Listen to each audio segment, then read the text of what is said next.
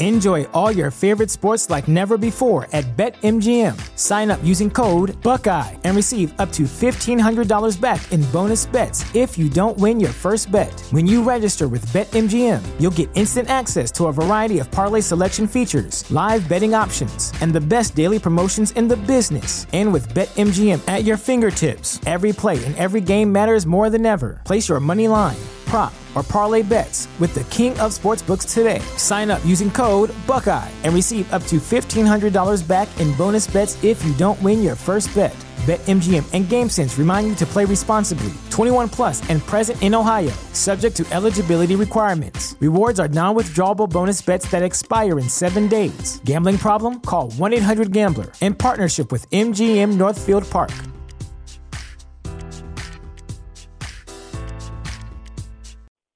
You have one unheard message. Hi, I was calling Current, the influencer marketing platform, but I think I just got redirected to a bunch of people listening to a podcast.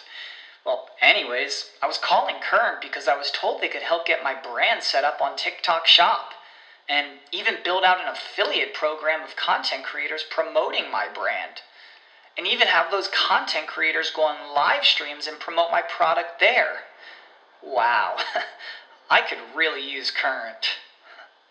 I also heard that the brands they work with are making millions in sales. I guess I'll just go to their website at current.tech. You are now listening to the hottest true crime podcast in the streets.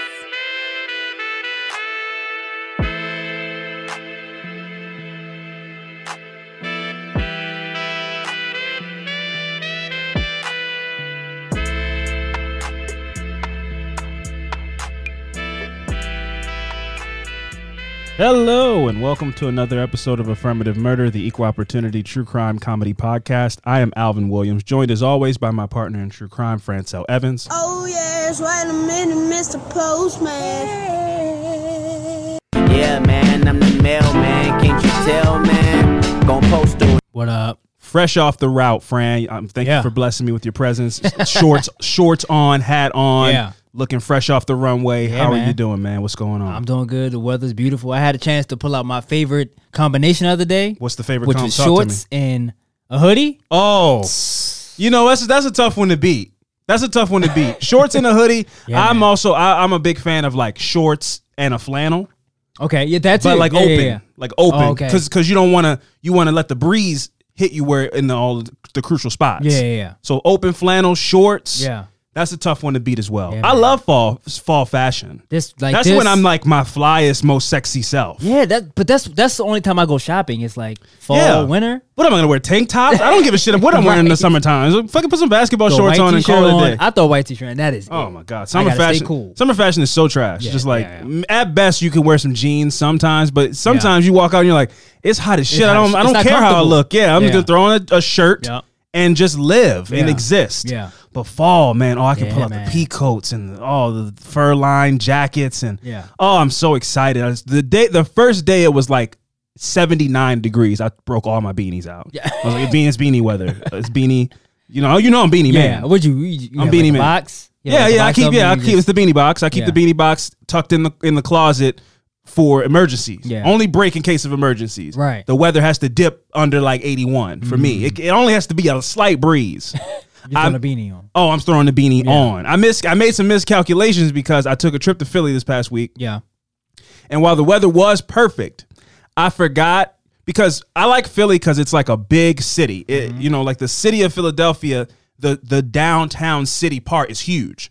So the weather was like 77 degrees. Mm-hmm. Okay. So I put on like a seasonal outfit, Mm-hmm. which was like a t-shirt, some some jeans, and a beanie. Mm-hmm. I was like, I'm, I'm I'm climate. I'm hitting with all the different. I'm, I'm covering all the bases. Yeah. And then I brought a light jacket because I had some events at the at night. Okay. But when you're in the city, all those tall buildings, there is no real breeze. Mm. And then if the sun was out. So then the sun's beating down on you. The air is stagnant. And so really in the sun, it was like 83 degrees. Mm. So when I really was trying to get in my bag and be on my uh, Sex in the City shit and Yeah. be, you know, walking around exploring the city, and that sun's beating down on me, and I got this beanie on, I was a like, sweater, too. and I'm a sweater as well. Yeah. So the uh, so, but I refuse to take off the beanie for the aesthetic. Yeah. I, I, I, I, know. committed to the beanie being a part of my look. Yeah. So I just had to ride it out. Do you think? Do you think that's a thing for women too? Oh, I'm definitely think so. I think women, you know, make a choice when they leave the house, and it's Mm. Okay. like, well, I picked this to wear. So I just gotta ride it So out. if it started raining or whatever, I just got a deal. That's what I, I chose to. Now they might bring a shawl or some other kind of Mm. Okay. thing to layer up, but I think the instinct is no, the outfit has a certain kind of lay to it. The reason why I asked, I think I know that's for every man. I know men is like, Yeah. oh, This, is how I chose to came fit out of the is house. Going, yeah, this fit is going to stay I, how put, it is. I put a coat on because I thought it was going to be 57. Yeah. Mm. And now it's like 68, which is not coat no weather. not yet. But this coat is awesome. Yeah. This coat has all kind of patches and shit on Yeah. Mm. it, and the patches match with my shoes. Men make really distinct Yeah, because man. men can't. I, I like how the world is going. Men can get a little bit more fluid these days. You know, you see men wearing like bags and Yeah. different types of hats and shit like that. But in the era that we grew up in, men were very confined to a certain amount of box. Yeah. So the only places we could really get our fashionista type of shit off was like, oh, you got a stripe in your shoe that mm-hmm. matches the brim of your hat. yeah, And now, well, I can't take the hat off because then you don't see the vision. yeah. But these days, men can wear, they got like romp hems and all these type of stuff. I have not crossed over into the romp hem world. What the hell is that? like the romper, but for men, I've seen it pulled off where I'm like, I know I fuck with that. I Wait, what is a romper? the romper's like the shorts and the top is all one thing. So you're in like a onesie, basically. Well, that's cool though. It is cool, but I have not, you know, I'm thick, man. So I have not the, you know, the thighs, the situation, I don't I don't like too much thigh to be exposed cuz you know, Okay. it, it- it's just it's just a lot, right? But I like that I like the lay on it. I just haven't been bold enough to go into the romp him territory. But my Yeah. point is, I remember when dudes were getting called gay for wearing pink shirts. Yeah. I like I remember that. And even just I would love to have that conversation one day when we're more prepared of like how it's not hard at all to be a man, Mm-hmm. right? But it's so hard to be quote unquote a man, right? Like like you can't do anything Mm-hmm. Yeah. around men, those Yeah. type of guys. Oh, you got your toes out? You can't wear you can't wear sandals. you know, we used to work Yeah. it. Man, listen. Yeah, you had your toes out. I had my you chose to wear Chuck you- Taylors. Yeah. I wore was- I, wore was- the thong. wasn't- I, wore the thong. on that. I wasn't on that then. Uh, you, but we we progress and we grow Yeah, as, yeah, as yeah, people, right? But at the time, I was I was like, yeah, no thong sandals, sandals Yeah. they're comfortable, and all kind of people would come into the store and be like, "Are your toes out?" Yeah, I'm one of the guys just that be like, yeah, you tripping. I'm not. you you by yourself on that one. got your piggies out Yeah. just out in public like this, man. This is distasteful, right? So, it, but it's it goes so eating Yeah. bananas. It's all kind of shit where you're just like, what the fuck? Why do you have to live by these weird rules that like homophobia has implemented on society and shit? Yeah. Oh yeah, man. I remember how co- it was controversial that Kanye West wore a pink polo. Yeah. So much so that he was it was like part of a mini song lyrics of his. Like, yeah, that's right.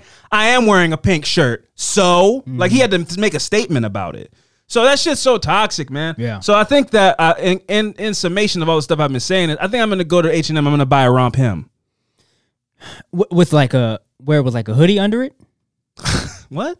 A No, hoodie, uh, a romper, a romper is a is is a it's like a dicky that type thing. No, Yeah, I- yeah, yeah. Okay. Yes. Yeah. Kind of. you don't see it. No, but not, but the Dicky, but the Dicky, uh, like mechanics suit. Yeah. Not not the Oh, not the. Dicky Oh, okay, pants got you, got and you. the Dicky uh, shirt. Yeah, All one. all thing. one thing. Got you. Okay. But then there's shorts. oh, oh, see, I see now. Yeah, so short okay. sleeve shirt and Got then you. shorts, but you Oh, just jump not, in it's it. Not a. It's not a. It's not like pants. no, it's, not a whole- shorts. oh, shorts. Hmm. They make ones that are pants too. Yeah. but it, it wouldn't be. You wouldn't look like a mechanic in it. Yeah. you would- it would have like some pastel type of situations on it. Very Miami. I'm going to Miami in November. Hmm. Yeah. I might hit him with a romp him. Just to say, fuck the patriarchy, man. I don't live by these rules. I'll eat a hot dog and the romp him. I'm just feeling like that in 2021, man. I'm sick of all this shit. I gotta. You can only make these small choices as a man, or in, in the stereotypical type of man. I can only match my shoes Yeah. with uh, the the slight color hues in my sweatshirt, and That's that's, how- me. And that's me getting off. Yeah, that's how it is with the with the, when the bag started coming in. When it first started, I was like, I don't know about that one because you mean like this over the side yeah, shoulder bags? because some dudes had like uh like it was like a purse. Like, it was like Yeah, I yeah, yeah. from my mom. Yeah. I, it looked Yeah, it looked like wasn't because yeah. the because the fashion industry hadn't Right. caught up in Yeah. masses yet. Yeah. So it was a lot of dudes that were just wearing like girl per- like bags. that's a purse. Yeah, yeah, yeah. But now it's like like you said, the, the fashion industry caught up, so Yeah. it's like it looks more like man. this is tailored to a man's body. It, it drops at a certain and point. for me, it's not going away. I The- love the bag. I love the bag. It's I don't have good. anything To, in it's convenient, bro. Yeah, man. Listen, you don't have a weird square Yeah, in man. your pants. And also, sometimes if you're wearing certain kind of denims, it makes a permanent imprint Yes. of a wallet print in your jeans. Yeah. So no, women had that right all along, man. Yeah. I, I, Yep. A bag is super convenient. You could put your gum in it. You can have. You can bring more things with you. Yeah. I used to think it was cool. I hate bulgy pockets. I hate bulgy pockets, bro. And then I got the the the key fob and all the keys. I used to think it was kind of cool to have it hanging from your belt loop. It's not unless you have like Oh, a okay, I see what you're Lamborghini or something like that, where you want people to know.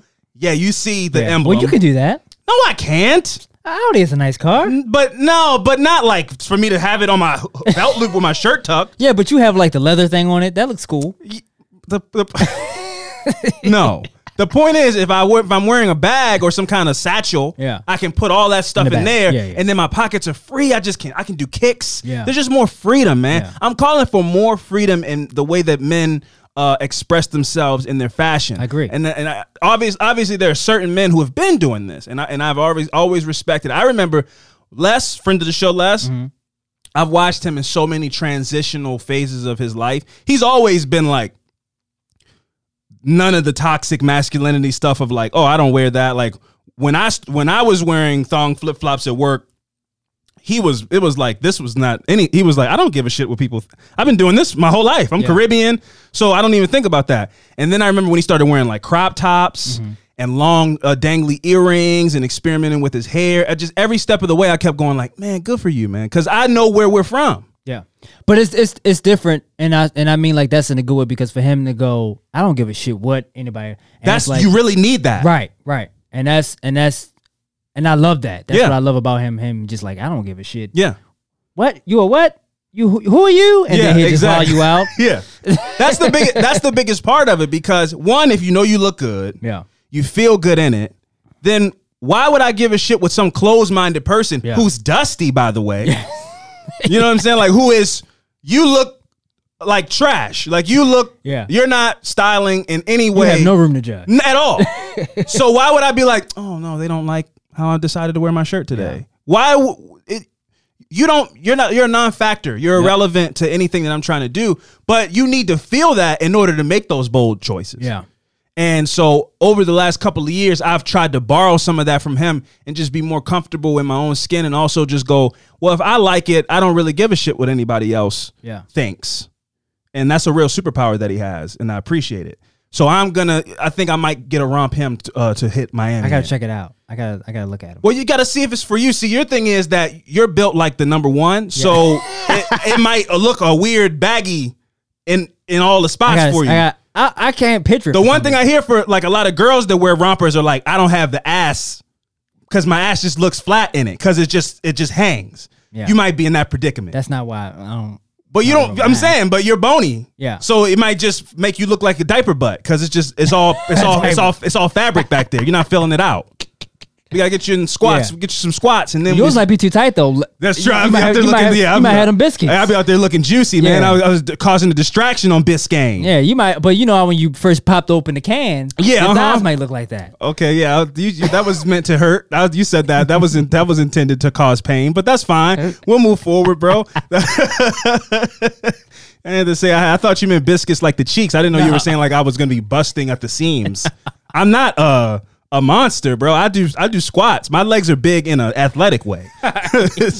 she disrespect me like this, bro. This is our platform. I can't believe you just disrespected me publicly joke, like that. I think Nah, you can take it to heart, That hurt. That was sting, man. Sometimes, you know, sometimes there's truth in jokes, and that was, you know, that hurt my soul a little bit. All right, you ain't called me number one, diaper butts and all that. I got, I got thrown That's back fair. at No, I earned that one. I no, I did. I tried you a little bit. I. I kept pushing. I because you didn't you didn't bite on the number one thing. I thought I was going to get a bigger laugh from you, and you didn't. So I just was like, let me keep jabbing them. And you came back with I some did. real stinger. That you you know you came back with some real heat on that one. um, anyway, to t- anyway to touch back on uh, last week's episode, Fran, we had uh, some discussions before the discovery of Gabby Petito's body. We had a discussion about Gabby Petito's coverage and the way that the internet really galvanized around her.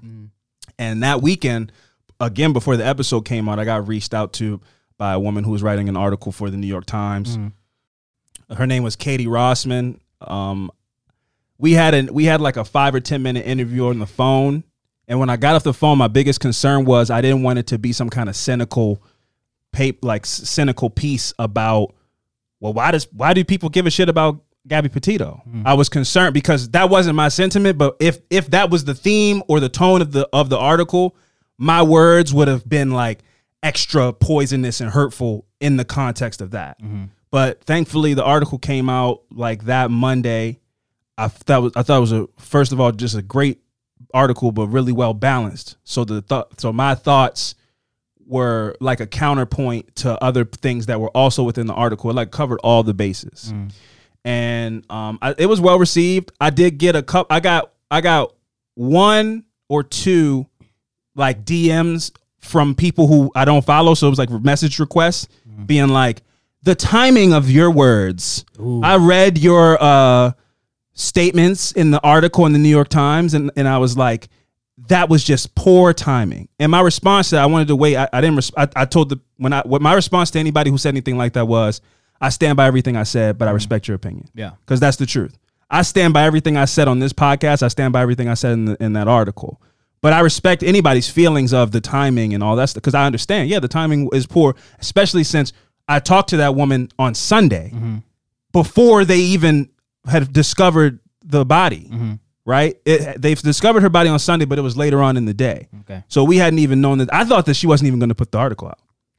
I thought like, oh, bad timing. She probably won't even go through with the article. But then it came out on that Monday, and she did. And um, so my response to that statement of the timing is yes. I mean, I could see how somebody could see the timing uh, could be poor, but we we would be ignorant and foolish to think that there won't be another Gabby Petito type of case mm-hmm. in the immediate future that galvanizes the people, and then we have this whole conversation again, or we don't, and that's why I said what I said because this is going to keep happening. There's going to be keep, keep being uh, disparities in media coverage. There's going to keep being stories that aren't getting told because they don't pop the way certain ones do.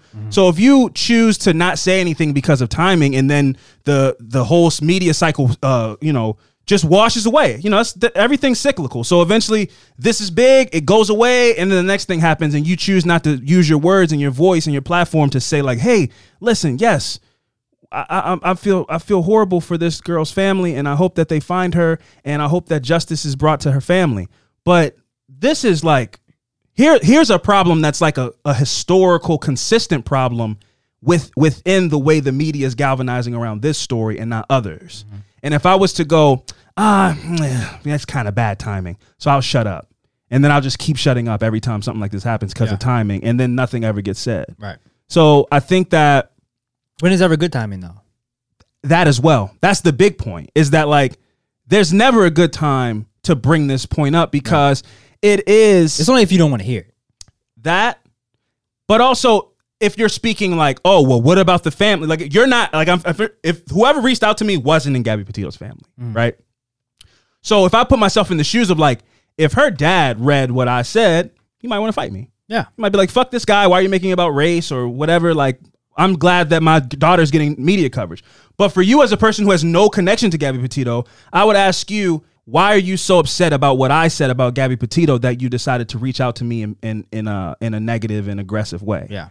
I think that's a question you should ask yourself. Yeah. Because if you're not consistently this invested in this, you know, re- watching TikToks and doing your doing your own TikToks and all this type of thing, getting involved in the Scooby Doo mystery of it all, if you're not consistently doing that, then why is it that in this case, not only are you super invested, but now you reach out to people who just bring up, I think, a valid point. It's because there's, there's no connection though.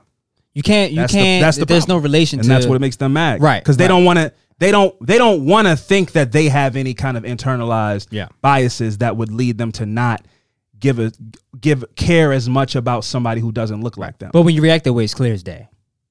It kind of it kind of it, it if anything it should make you check yourself where you go why did what he said make me so mad? Yeah.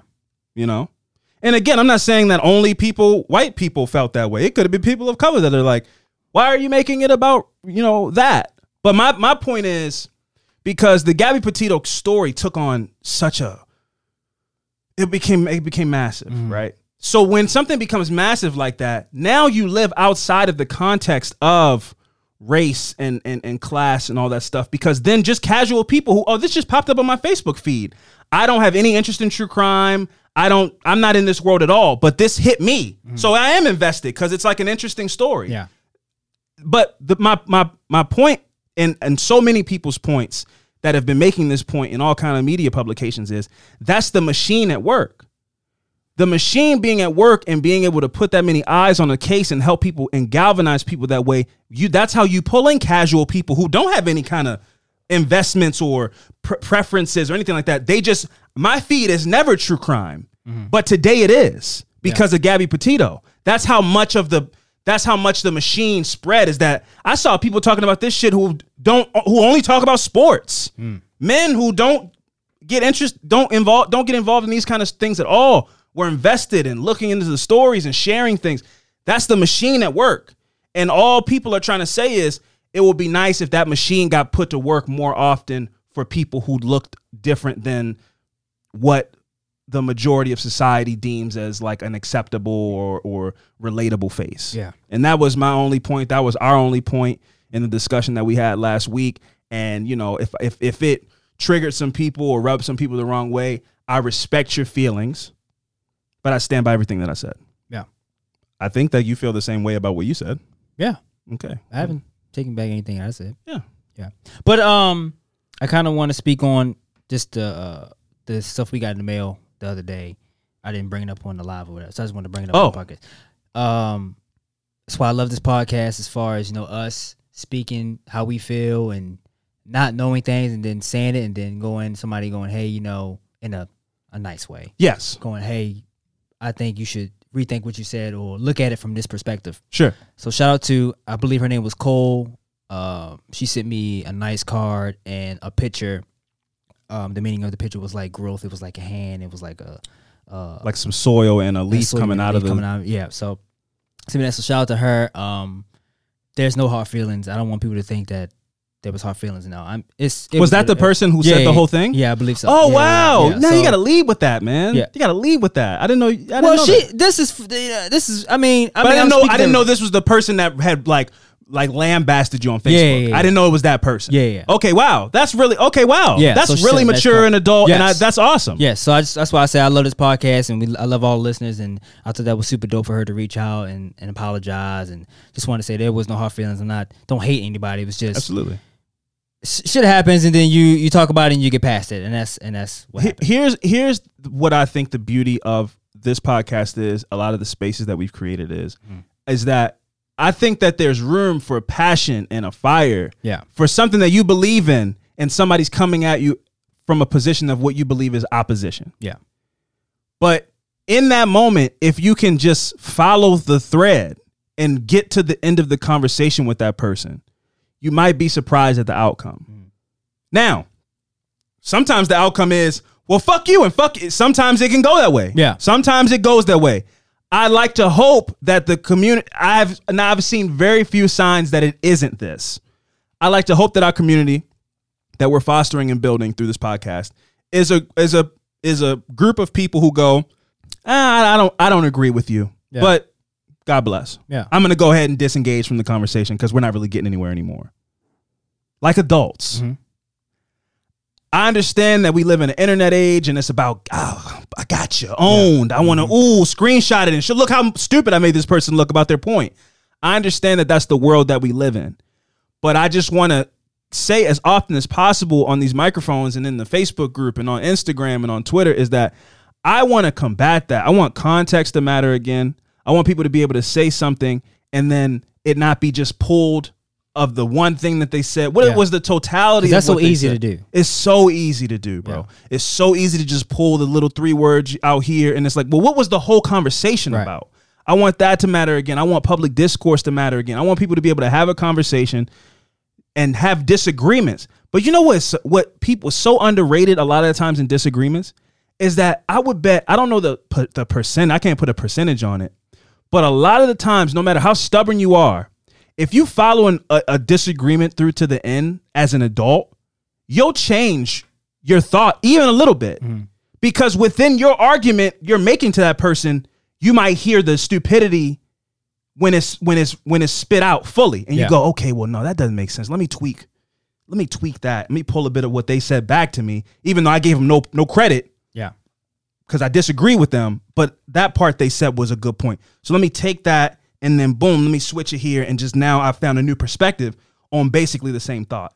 And that's how people grow. That's how society grows. Mm-hmm. Society wasn't built by a bunch of people who were all like, "Nah, man, that's a great idea. I think planes should have four wings. Nobody sitting in the front. We should fly the plane from the back." It was, it was, it was a, it was people going like, "No, no, cut that off. Drop Yeah. this. We should put the seats here. The seats should be built like this." I disagree with that. I think it should be made out of metal, or Yeah. no, I think it should be made out of plastic. You know, like it, it's a bunch of people disagreeing until they have a finished product. Yeah. That's what society is, and that's how it functions the best. Not these echo chambers where it's like, man, I hate bread. Yeah, bread is trash, and everybody in the thing hates bread. Yeah. Come on, man. What if, what, what do we? How do we? How do you advance if Yeah. everybody just agrees with everything that you say all the time? I think that's a shitty world to live in. How do you progress if every everything that you say is right, Yeah. even if it's not because it's opinion? Every opinion that you have is right. You know that that's not true. Yeah. like you, but you, but people would rather live in a world where it is. Yeah. and so they pick their own little world.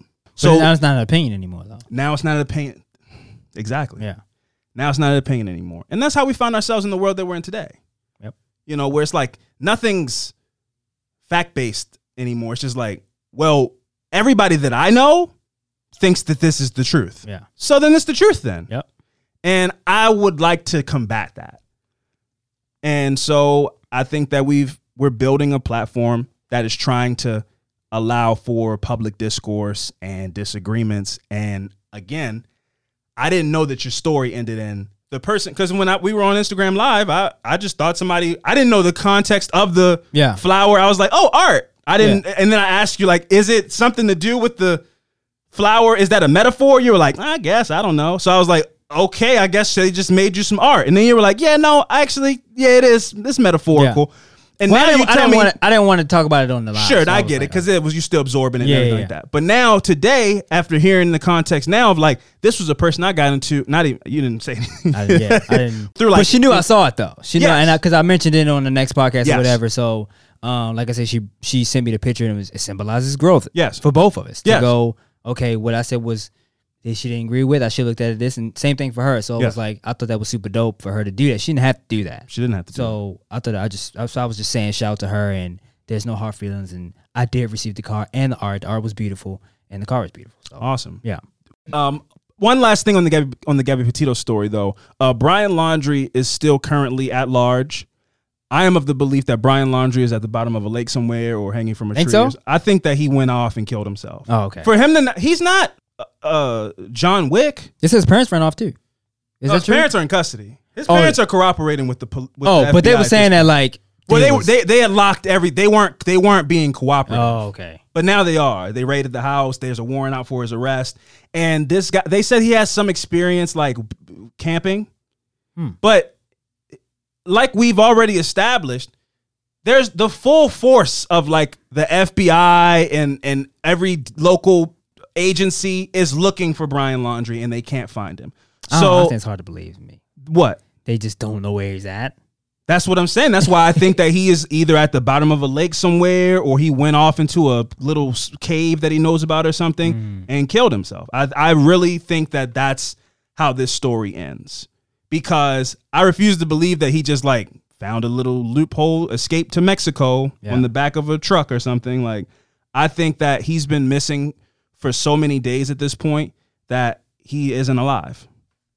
Now, whether or not they find his body is still up. You know, this could be one of those stories where we look back in 15 years and the Gabby, the anniversary of the Gabby, Gabby Petito case, and Brian Laundrie was just never found again. But I That'd be still crazy. believe, I would, I would still believe 15 years from now, like, yeah, I think that dude's like dead somewhere, and they find his bones or something. Mm. I, I just, I just find it hard to believe that he He's is eluding the. FBI. This 23 year old dude from Florida or whatever is like uh, Jo- Jason Bourne. Mm-hmm. You know, this guy's not Jason Bourne. His parents know where he at. You think? Yeah. You think they're still keeping something close to the vest like that? Yeah, man. I don't know what their resources situation is. If they were able, if they could have been able to like put him on a plane and get him out of the country when they when they could tell They things were know going where south. I don't know, man. But you know, prayers to Gabby Petito's family. Um, I think that is sad the way that it um played out. Yeah, they said the cause of death yet? No. Homicide. I mean, they don't I know. mean, they don't. I, don't I, if, if they have, again, I haven't been reading every Oh, okay. every minute to minute detail, but I know that they ruled the cause of death to be death to be homicide. Mm-hmm. But I don't. I don't know. They. I don't know if they said like strangulation or something like that. I don't know what the specifics were. But they ruled the cause of death to be homicide, and then they issued a warrant for the arrest of, Bri- of uh, Brian Laundrie. So, rest in peace to Gabby Petito, man. Again, I meant no offense to her or her family by my words, but I stand by everything that I said. So, yeah, let's go ahead and get into these shout outs before we take a quick break. All right, guys, it's time for a shout out. We are, I think, four episodes now. I don't even know what episode we're on right now, but we're, I think we're around four episodes away from episode 200. The emails have been coming in. They have been so heartwarming and making us feel fantastic. I can't wait to read them and find out what kind of format we're going to do for episode 200. So, guys, again, it's affirmative murder at gmail.com. Keep those emails coming. We appreciate you guys. Love you guys. And here we go. Starting off with, we have Brandy L. Shout out to Brandy L. Thank you, Brandy, for the support. And you're an awesome person, and thank you very much. And that's it. Short list this week. Yeah. but shout out to Brandy L. Thank you very much to the support. And thank you to everybody else on the Patreon who shows us awesome support. Uh, Fran, uh, it's about that time. We're going to take a quick break. Yeah. And when we come back, I think it's your turn to tell us some fucked up shit. So stick around.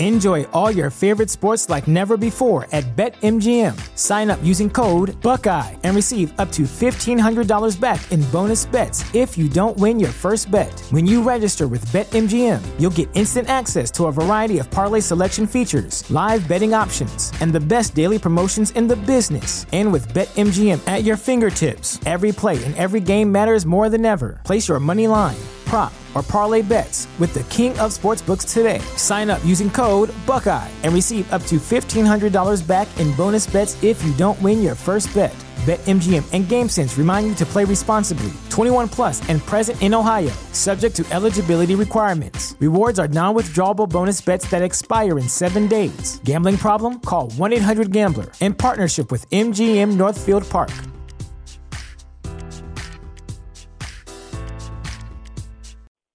You have one unheard message. Hi, I was calling Current, the influencer marketing platform, but I think I just got redirected to a bunch of people listening to a podcast. Well, anyways, I was calling Current because I was told they could help get my brand set up on TikTok Shop and even build out an affiliate program of content creators promoting my brand. And even have those content creators go on live streams and promote my product there. Wow, I could really use Current. I also heard that the brands they work with are making millions in sales. I guess I'll just go to their website at current.tech. Fran, before I pass things over to you, I just Yeah. want to quickly say, uh, in the you know, in while we were in the mix of talking about uh, the Gabby Petito case and everything, I wanted to before you jump into your story, I want to say rest in peace to Jelani Day, another Yeah. story that got a lot of attention uh, this past week, kind of in response to all the attention Gabby was getting. Mm. Uh, Billy and Paul did a great episode on his story and covered it uh, on on the Murder Squad uh, either this past week or the week before. So I would suggest people go check that out to get all the details that they were able to find. But uh, his body was identified, and so I just want to say rest in peace to Jelani Day. But again, in these situations, the one of the one of the best outcomes you can hope for, other than somebody being found alive, is being found and being able to be grieved and mourned and buried and said goodbye to properly. So Jelani's family gets that.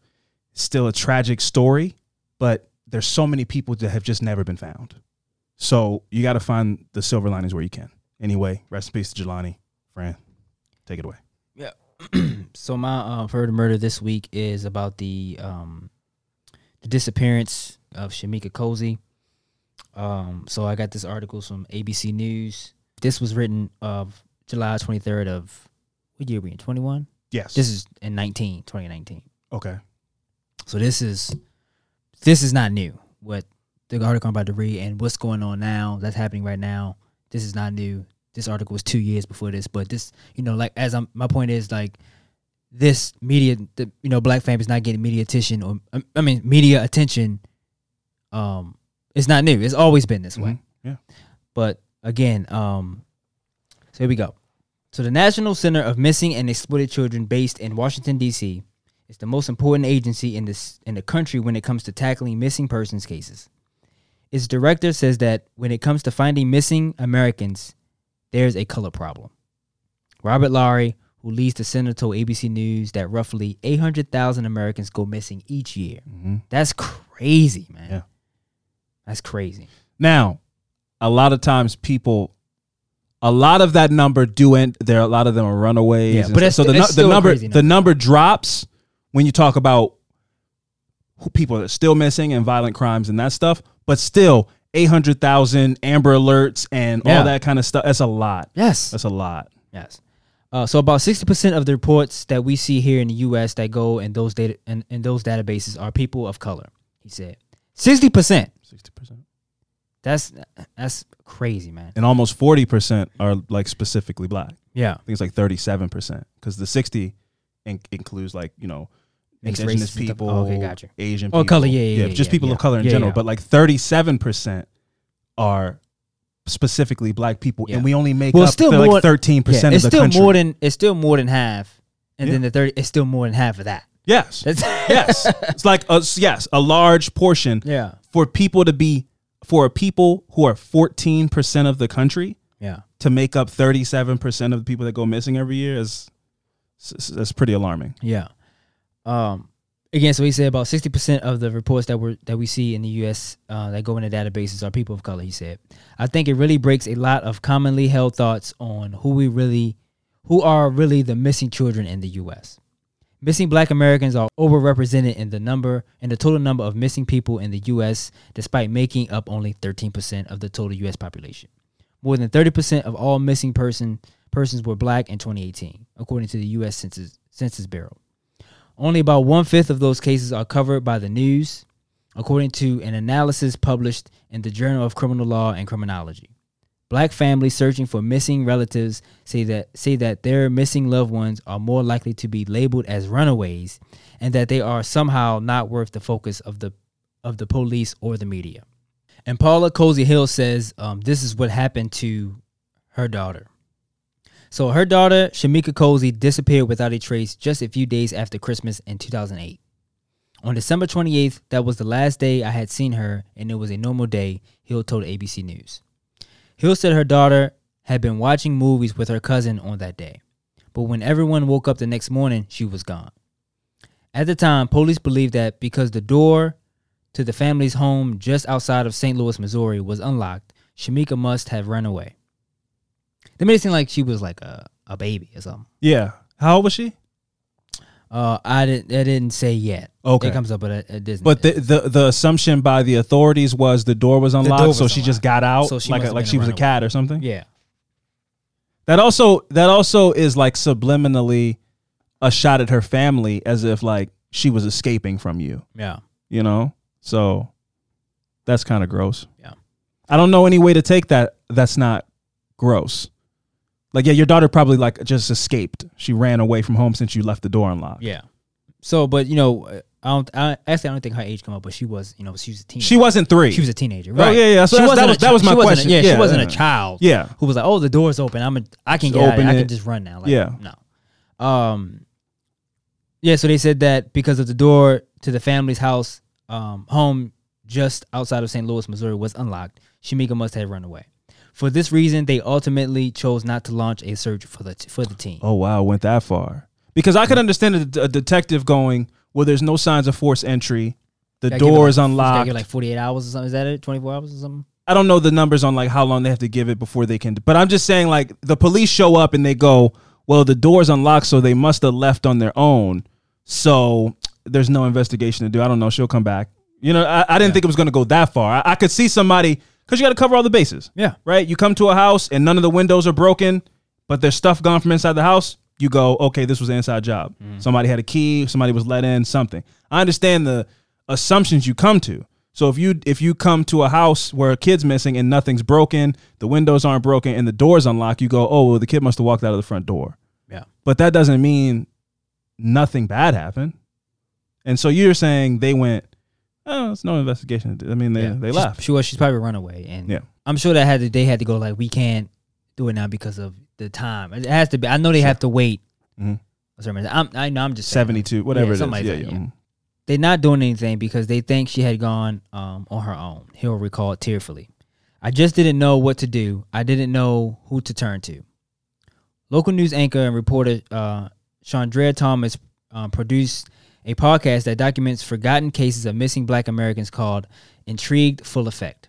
Mm, intrigued, full effect. Yeah. Thomas told ABC News that Shamika Cozy's story was different and that she just vanished without a trace. Her belongings, her overnight bags were still left on the on the counter in the house on the counter in the house, and she was never seen again, she explained. Thomas agrees that police and the press often dismiss black cases as runaways.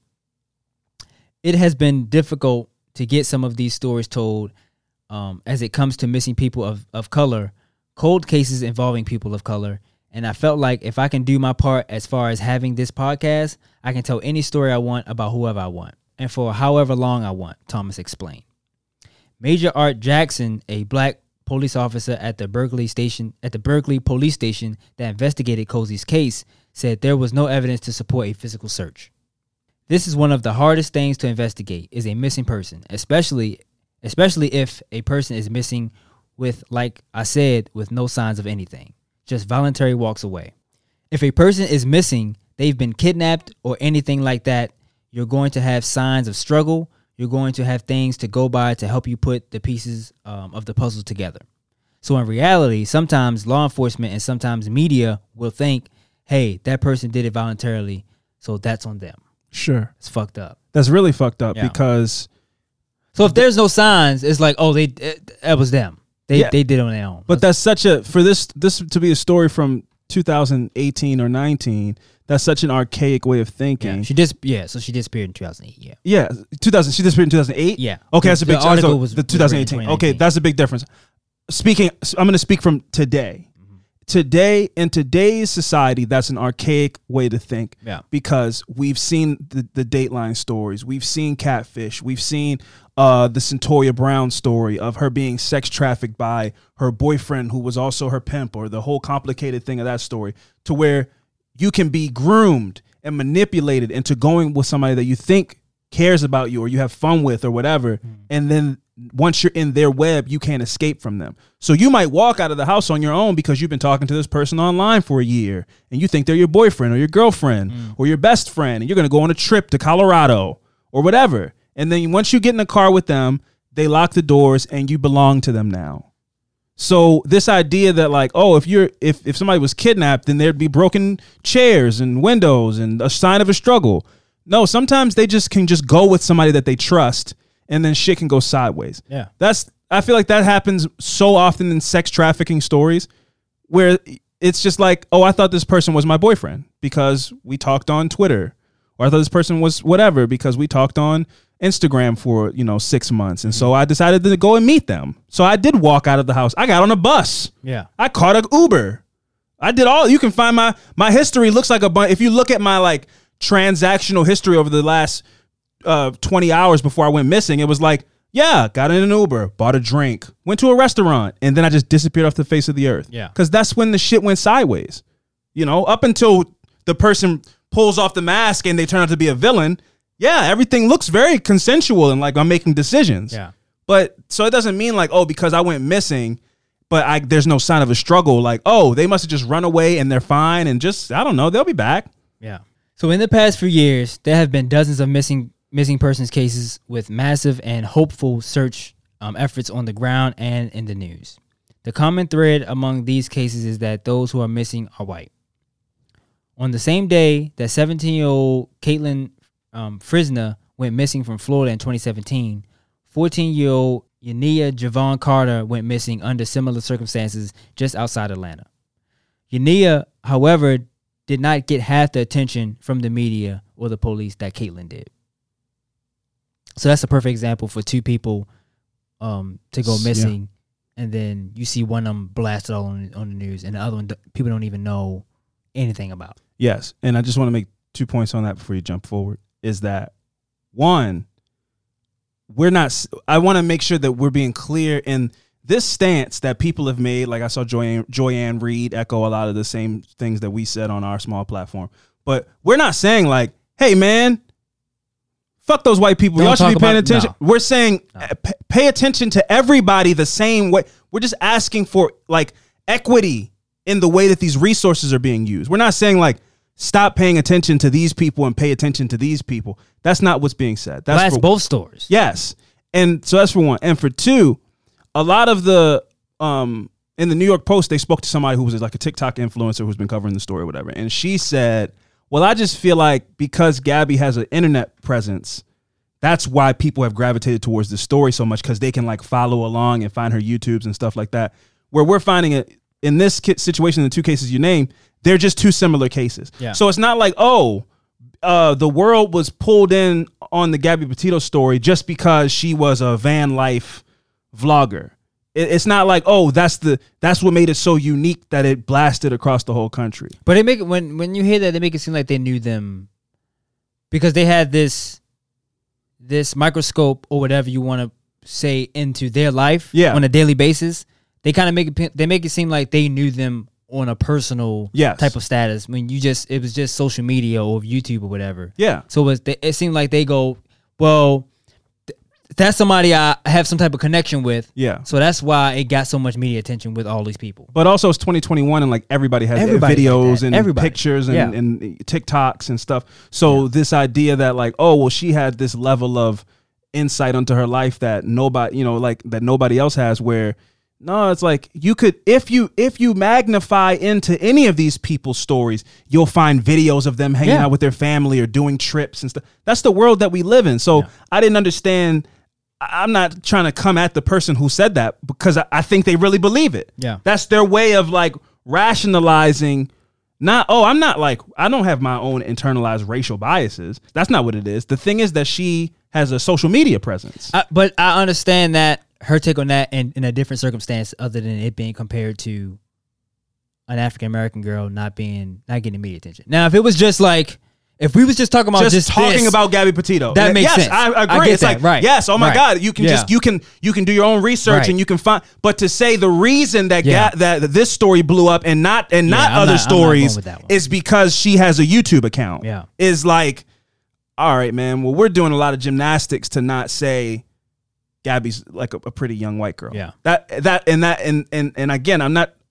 I don't want it to come off as an attack, Mm-hmm. but when you say this and you bring up two different situations and you go, everything about these situations were very similar, except this girl was black and this girl was white, and the the media coverage was not like nearly the same at all. I just think it's a lot of people just trying to tippy toe around what's really like what's really going on. well, that's this country. I yeah, but The- I mean everything don't- about the United States is put a band-aid over it. Don't talk about it. Move on. It's the elephant in the room. It's an uncomfortable conversation, so let's not have it. But it's like, but I mean, like the turn the blind eye to it. It's just so it's so obvious, and it's like, and it just keeps coming just- up. yeah. it's just gonna keep when you turn a blind eye to it, when you don't address it, when you don't try to make changes to situations that have a systemic longevity.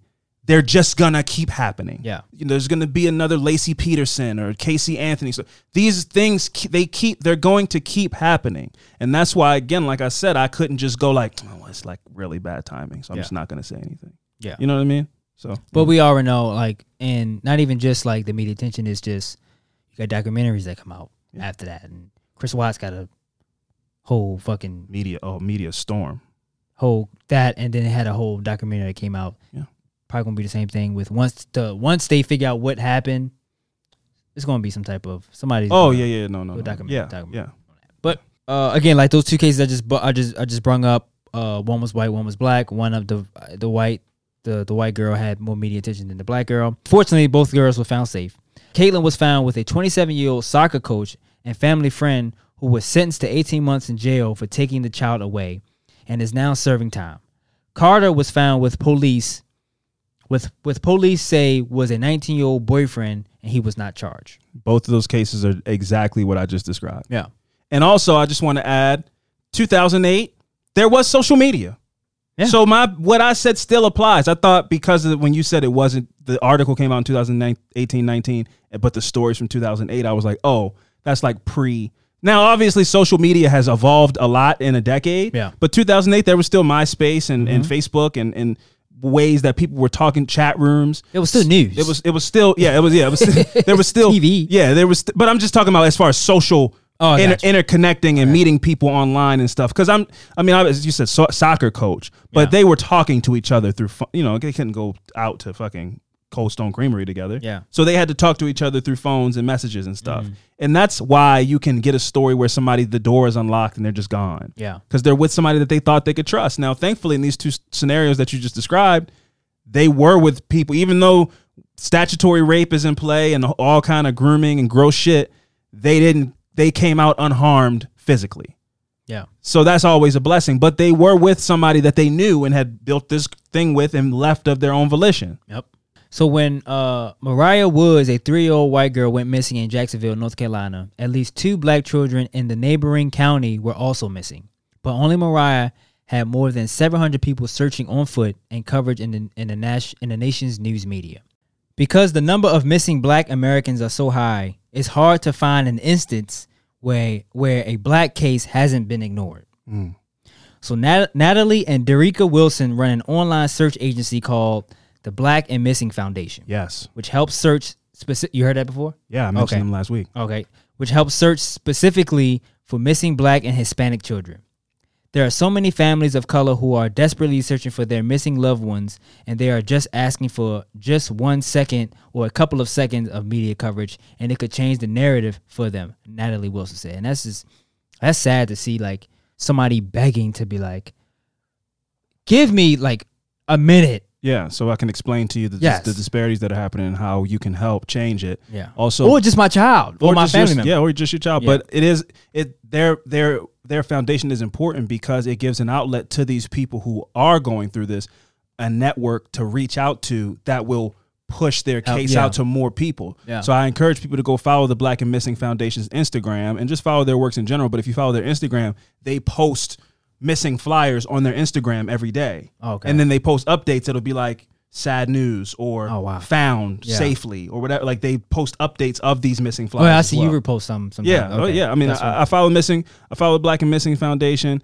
Um, uh, I, I I follow a couple of the Indigenous women's um groups that share news about what's happening in uh, Indian country. uh, You know, and try to share whatever whatever ones I can.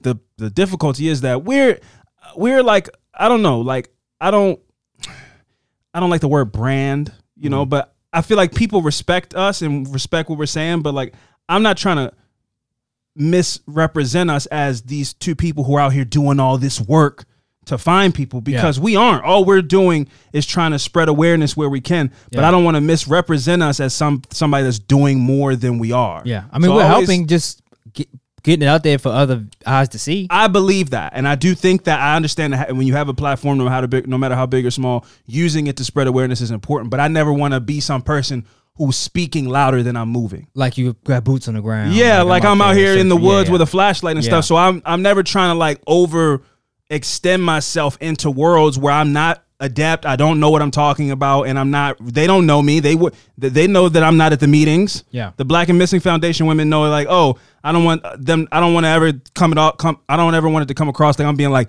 and you know, we are doing everything we can to find such and such, and then they are like, "You- you're not. I never seen you out here. Right. We don't know you Right. she doesn't go here. You know what I'm saying? So I'm not ever trying to misrepresent ourselves that Yeah. way, but I try to spread awareness however I can. Right. So Derica Wilson added, "We also understand that the decision makers don't look don't look like us, and so these cases are not sensitive enough where they want they want to air it."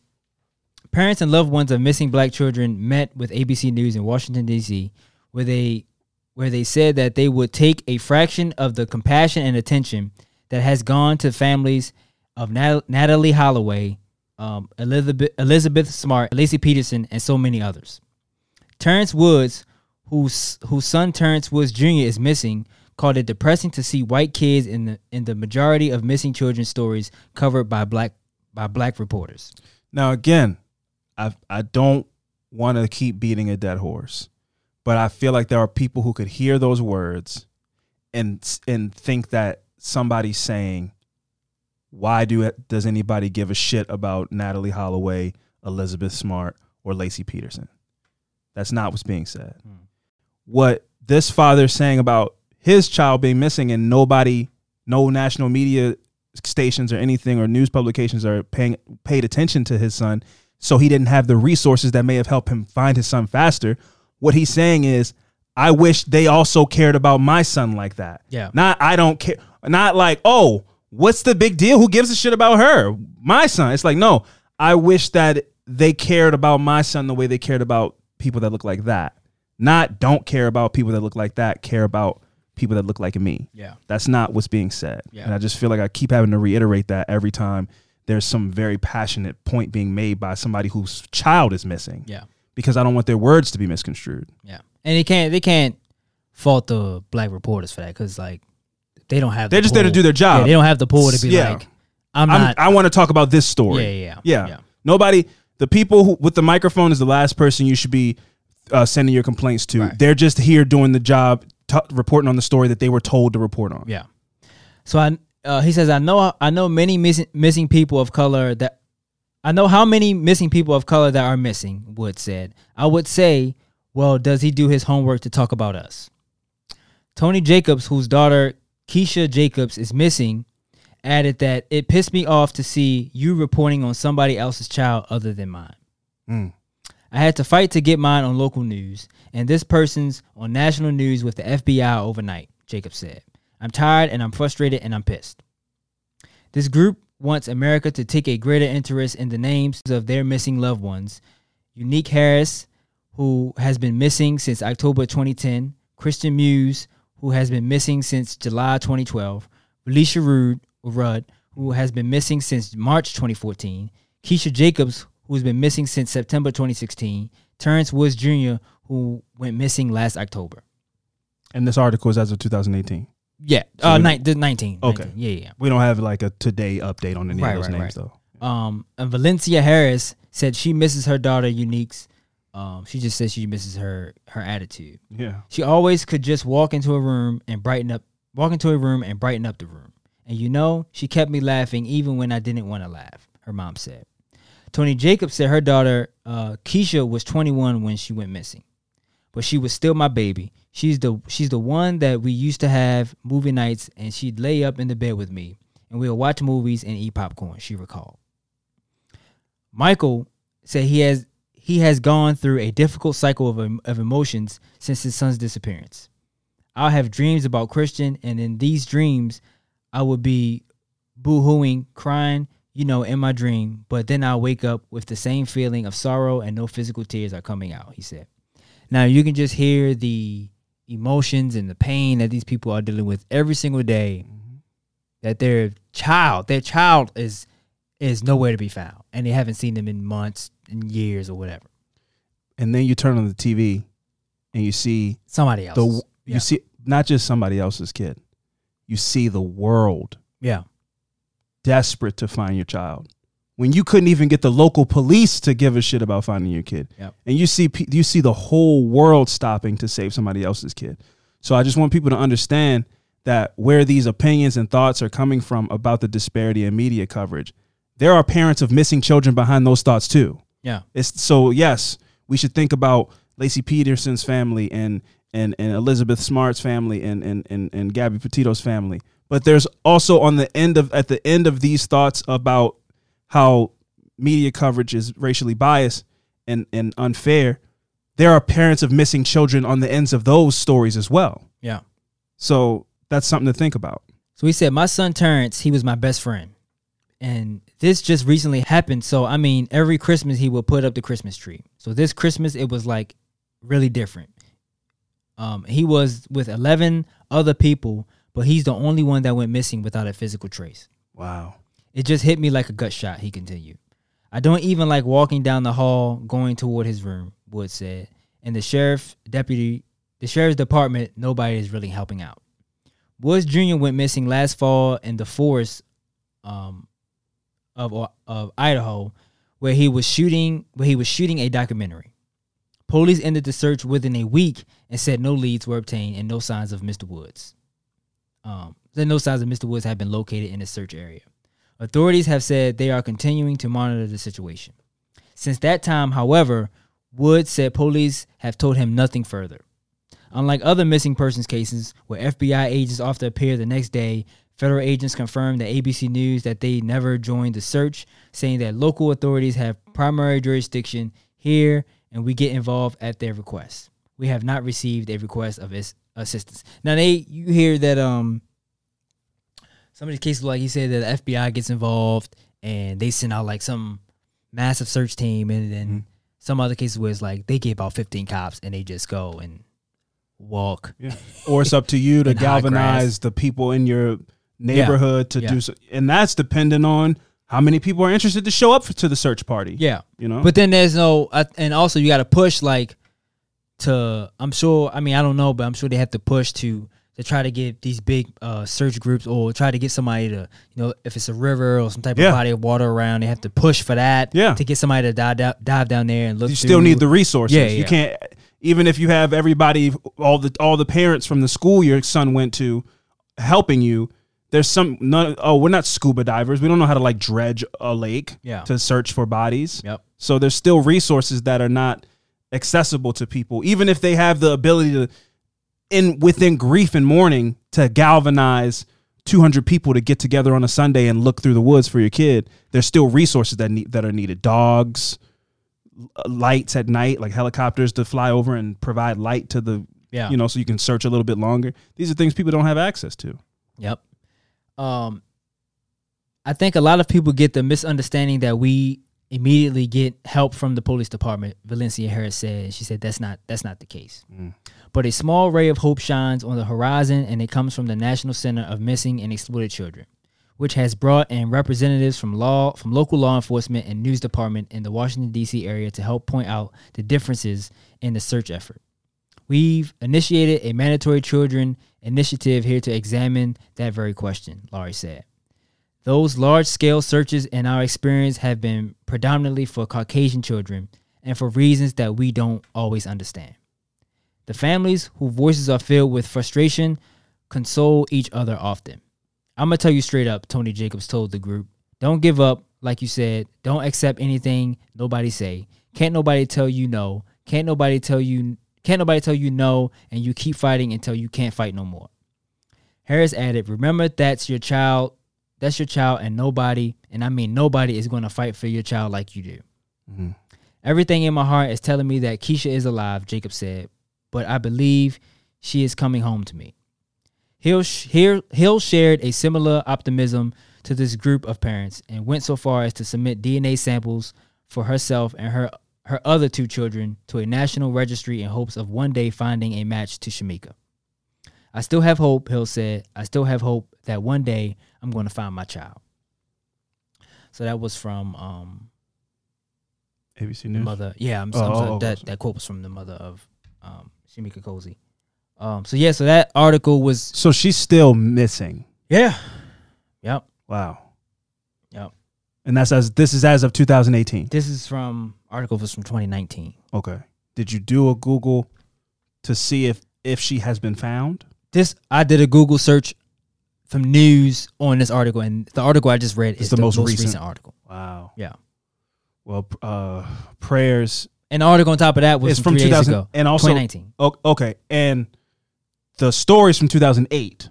Yeah, she went missing. So Shamika 2008. Cozy went missing in 2008. 2008. So by all accounts, from what you were able to find, she's been missing for over a decade. Yeah, she's still missing, and like I said, that's the most recent article about that from about that case, and uh, an article that's recent from three days ago is about Gabby Petito and explaining the, The uh, connection. white, the white woman syndrome. Got it. And they we mentioned her in that. Is, your- is that what I didn't, I didn't read that, but I'm saying that when you go to when news, you when you look up, Yeah. what you're saying is when you looked up when you look up Shamika Cozy, Yeah, man, look. the one of the first wow, one Her of the first picture is that- articles that yeah. comes up, it's above everything. Yes. It's Gabby Petito's Yeah. story.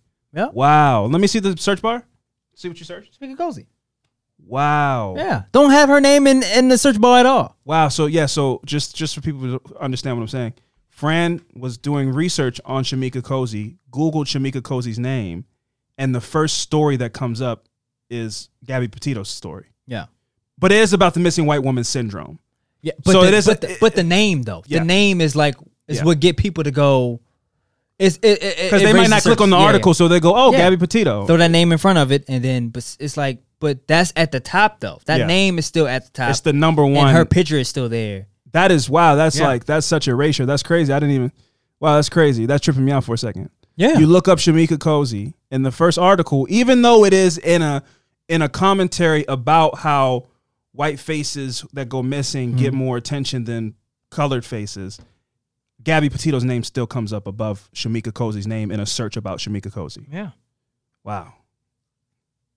Okay, yeah. Well, we're uh, is that is you have anything else? Because I need to take a break. That was crazy. Nah, man. Yeah, that was- Nah, it's I just I, again, we just want people to, to. I mean, it's starting to get around now, and where, where like this is coming out. I just, it's just one of those things where it's like, it's hard to say that this it's going to just, it's going to play out. It's going to have its time. It's going to, and then we're going to get past this, and then stuff just dies off, man. And Yeah, it'll it'll. just- this is, I I, as optimistic as I like to be and feel good. Like I mean, you know, again, like I got reached out to by a journalist from the from the New York New York Times. Like that was that was really a cool moment for me to be speaking about my thoughts that I have about this situation.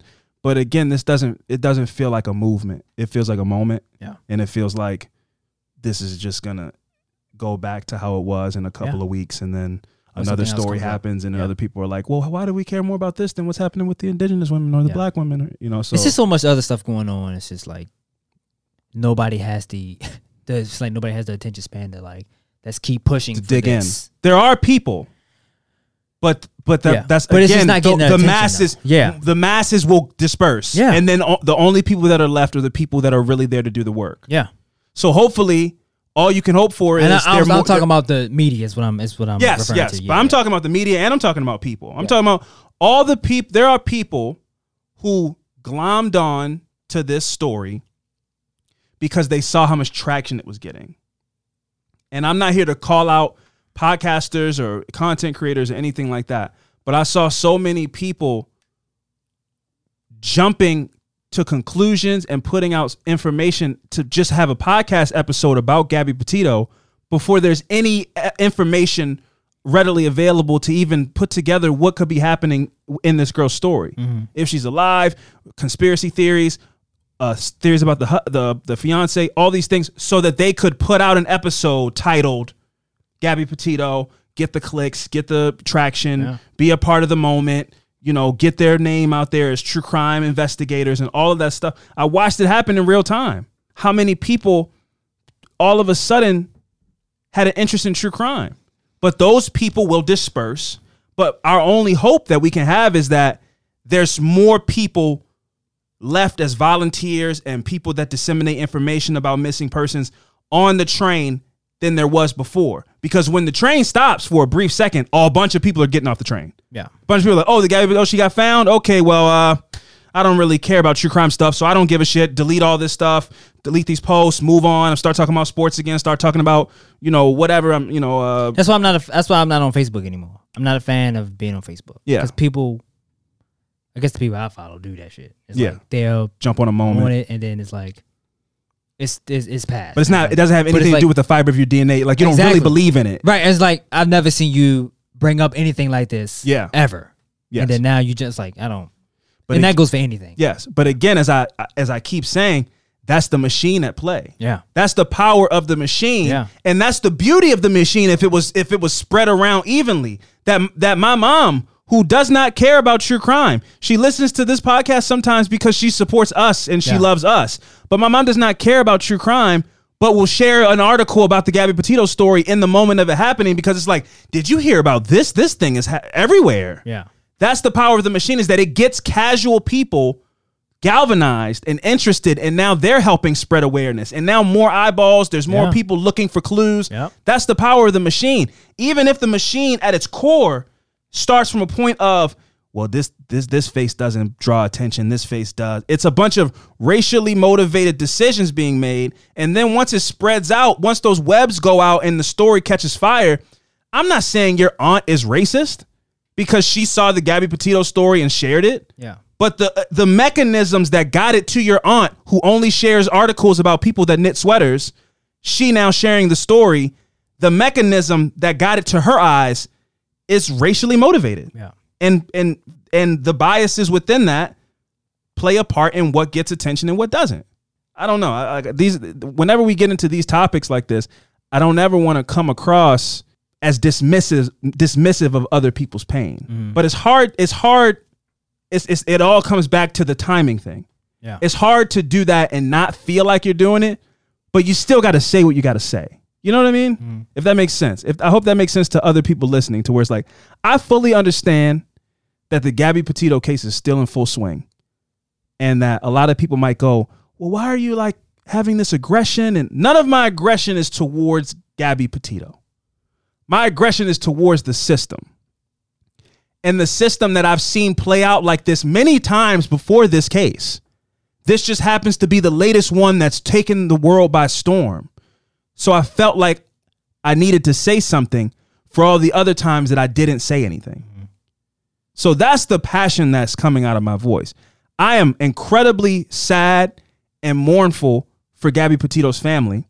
I'm glad that she's home and can have a funeral and be, you know, grieved because the story you just did didn't that didn't happen.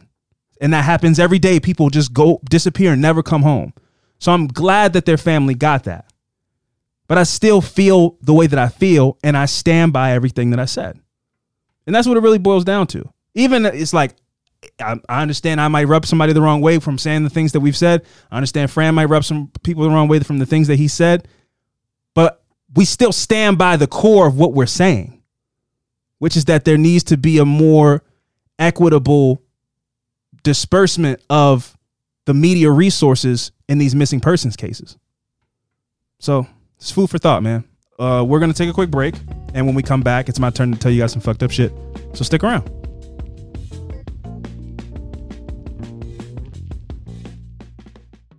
Did you know that most vitamin D3 supplements come from sheep's wool? I'm Kat, founder of Ritual. We're making traceability the new standard for the supplement industry. When I was pregnant, I couldn't find a multivitamin I could trust, so I created my own. Ours is made traceable, third party tested, and clean label project certified. Oh, and our vitamin D3? It comes from sustainably harvested lichen from England, not sheep. Trace for yourself with 25% off at ritual.com slash podcast. All right, and we are back. Fran, my mm-hmm. affirmative murder this week is the story of the missing women of the Red River. Okay. Okay. My sources were People Magazine and NBC News. Okay. Were my Missing sources. missing indig what was it? The missing they are indigenous women. Okay. I think the, the probably the red part was what Yeah. you're inferring. But the missing women of the Red River. okay, gotcha. Okay, so uh, Fran, in August of 2017, heartbreak befell Indian country when the body of 22-year-old Savannah LaFontaine Greywind was found duct taped in plastic in the Red River.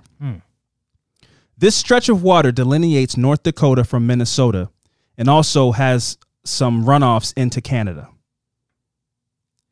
It is where just a few years earlier, an indigenous 15 year old girl named Tina Fontaine was discovered, just a few years before um, Savannah's was.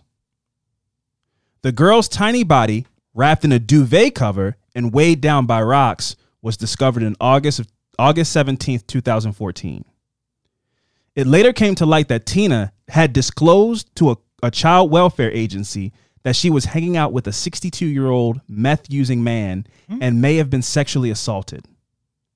Suspect Raymond Cormier was found not guilty of killing Tina Fontaine in February of 2018. Wow.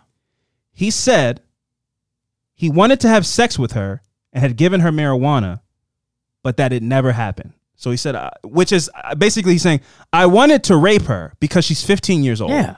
I wanted to rape her. I gave her some uh, drugs and you know illegal things, but I never had sex with her, and I, ne- I and I didn't kill her. And he was found not And he guilty. got he walked And he was the only suspect. so That's her, her her her case is still open, and it's a cold case at this point because he was the only suspect, and he was found not guilty. that's crazy. So I would suggest people look more into that story as well about Tina Fontaine. Oh, he's definitely probably did now, right? No, like I said, this was like this was like three years ago. Oh. This dude's probably just alive, walking around. So Savannah LaFontaine Greywind vanished from her apartment building in Fargo, North Dakota on August 19th, 2017, without a trace while she was eight months pregnant.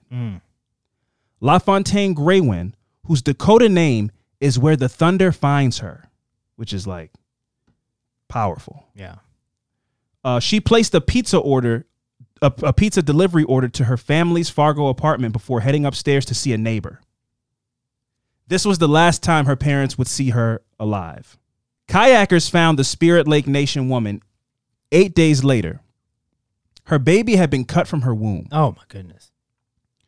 Police had found the healthy newborn 72 hours earlier on the bed of her neighbor, Brooke Crews. Huh? Yeah, the neighbor who she went upstairs the last time she was seen. She went upstairs to visit a neighbor. I'll get They it. found the baby and They found the baby in her apartment on her bed. wow. I'll get into it. The woman was arrested, pleaded guilty, and was sentenced to life without parole. Her live in boyfriend, William Hoehn, was also sentenced to life for conspiring to kidnap Savannah's baby, Haisley Jo. Crews testified that in early 2017, she lied to Hoehn about being pregnant because she thought he wanted her to have a baby. She told the court that during an argument that August, Hoehn admitted that he knew she wasn't pregnant, but because he had previously told others that she was expecting, he demanded that she, quote, produce a baby. So, this alleged demand, she claimed, led her to believe that she had better have a baby no matter how it happened. Did they have a relationship prior to this? The, The neighbor? yeah. Her, Savannah, and the neighbors? Yeah. I don't know. Other than being neighbors, I don't think they were like best buddies, but they were, they, you know, they were as, as friendly as you are with your neighbor. I'm not knocking on my neighbor's door. Okay. I'm not knocking on my neighbor's door either, but my neighbor has definitely knocked on my door. Hmm. So Okay. whatever, take that for what you will. Yeah. We have enough of a relationship that he might they, be crazy though. but both on both sides. Both neighbors have knocked on my door. They might both be crazy. That and is it's like possible. I don't I'm not I'm crazy, so I don't think he's crazier than me. So I'm fine with knocking on his door because he's not going to do nothing crazy. oh well, they're not. do. They don't come over here threatening. I'm just saying. they come over here nice. I'm just thinking of a They're not like they're not like I'm gonna go knock on his fucking door because he's a bitch, and I bet No, you he wants. my- this, no, but but my they just come is- over like, hey, you want some banana bread? But my point is, why wouldn't you? Why wouldn't you knock on the door and then go in his house? I'm sorry. Why wouldn't you knock on his door, your neighbor's door, and like go in? Oh, because I don't like people. Okay. Yeah, I don't like people. I don't want to talk to people, and so anybody coming to me, that's always what it's going to be. Yeah. is you coming to me. But you're not 'Cause I'm crazy though, coming right? to. I mean, I don't think so. I'm like pretty sure I'm not crazy. Do you have a voice in your head? I don't mean to go off t- on to, on a Like tangent. what? What do you mean? Like, how does your brain work? Like for me, when I'm sitting Mm-hmm. in a public space or by myself or anything, there I can hear my voice in my head being like, "Oh, don't do that. That's stupid. Yeah, that's weird. Like Yeah. I can hear it. It has a voice. It Yeah, sounds too. like me. I go. My it goes. Don't stop judging people. Oh wow. Oh okay, yeah. So I ju-. I'll judge people in a heartbeat. but your brain will be like, that was wrong. Yeah, don't do that. Yeah, same. Yeah. But I, I read an article the other day that's like, that's not everybody doesn't have that. Oh shit. Everybody's brain that isn't like a conversation. Mm. So I, when you ask me if I'm crazy, I'm fresh off this article and I'm like, I, I don't know. That's a good question. Yeah. Because I will be in the house and be like, you won't. Me too. you won't. You won't send that text off. You know what I mean? Like I, would- my brain will be like, and I'll like be like, out loud. no, I say it. It's in here. Oh, I'll but say then, it out loud. But then my face will smirk like, I'll say it out loud. Though. my face will smirk like, fucking proved you wrong. Yeah, to I'll- my own brain. But I I'll say just, it. I'll say it out loud though. okay. I'll be like, no, I I'll definitely. be like, nope. Yeah. But I'll do it though, or something like something like that. like so, like like the per like it'll ask me a question Uh-huh, and you I'll answer out loud. Yeah, yeah, I no. Uh, you know, I Well, do that. maybe I am crazy. I yeah, don't that's know. what I'm saying. It's an interesting conversation, right? I'll be in here. I'll be. I, will talk to myself. Yeah, me too. But I, I think that we also, uh, at formative ages in our life, we're in the house by ourselves. Yeah. And that could be a part of it. Me, I've been in the house by myself my whole life. Me too. So I'll be in the house like, "Psh, I'll put five on it. Bet I make this paper Yep. paper into the trash can. Oh, psh, missed it. Okay, Yep. yo, you owe me five. It's just me. Me too. It's just me, double or nothing. I'm like, bet a million. Yeah. hit it. like you don't make this, you don't eat. Yeah. Something you, like yeah, that. you weren't. Yeah, damn. you weren't an only child if you never double or nothing yourself. Yeah, yeah, man. You know how you double or Yeah. nothing yourself? That doesn't make sense, but I've done it countless times. Yep. So I would love to hear from people. I'm just putting it out there. Question: do you have an internal But monologue? that's you know the, the funny thing. That's one of those things where people like people know what you're talking about, but it, ne- it just never comes up because it's like that person might think I'm weird. If yeah, I bring might. That up. might sound crazy if Yeah, I yeah. if I say. Here's another thing. When I dream, I'm never me. and I th- people think I'm cra- them crazy when I say that. I've been everybody. I've been Corey from Boy Meets World, uh, uh, Snoop from The That's Wire. wild. I've been everybody but me. My dreams are like movies. My dreams are in third person. I'm jumping in and out of different. Well, you people. love movies though, and you watch. But my the movies. brain shouldn't be. I like, but it's not like. It's just the way the perspective is. Is never. Not if you consuming that all the time? No, but Sierra is like, no. I'm when I'm in a dream, I like look down and it's hands. That's why. My dream isn't like that. My Oh. dream is like it's from it's from third. It's like from third person perspective. Mm. I see everything that's happening. yeah. But she's like, no, it's like me. I'm in my own body. I can't see me, but I'm in.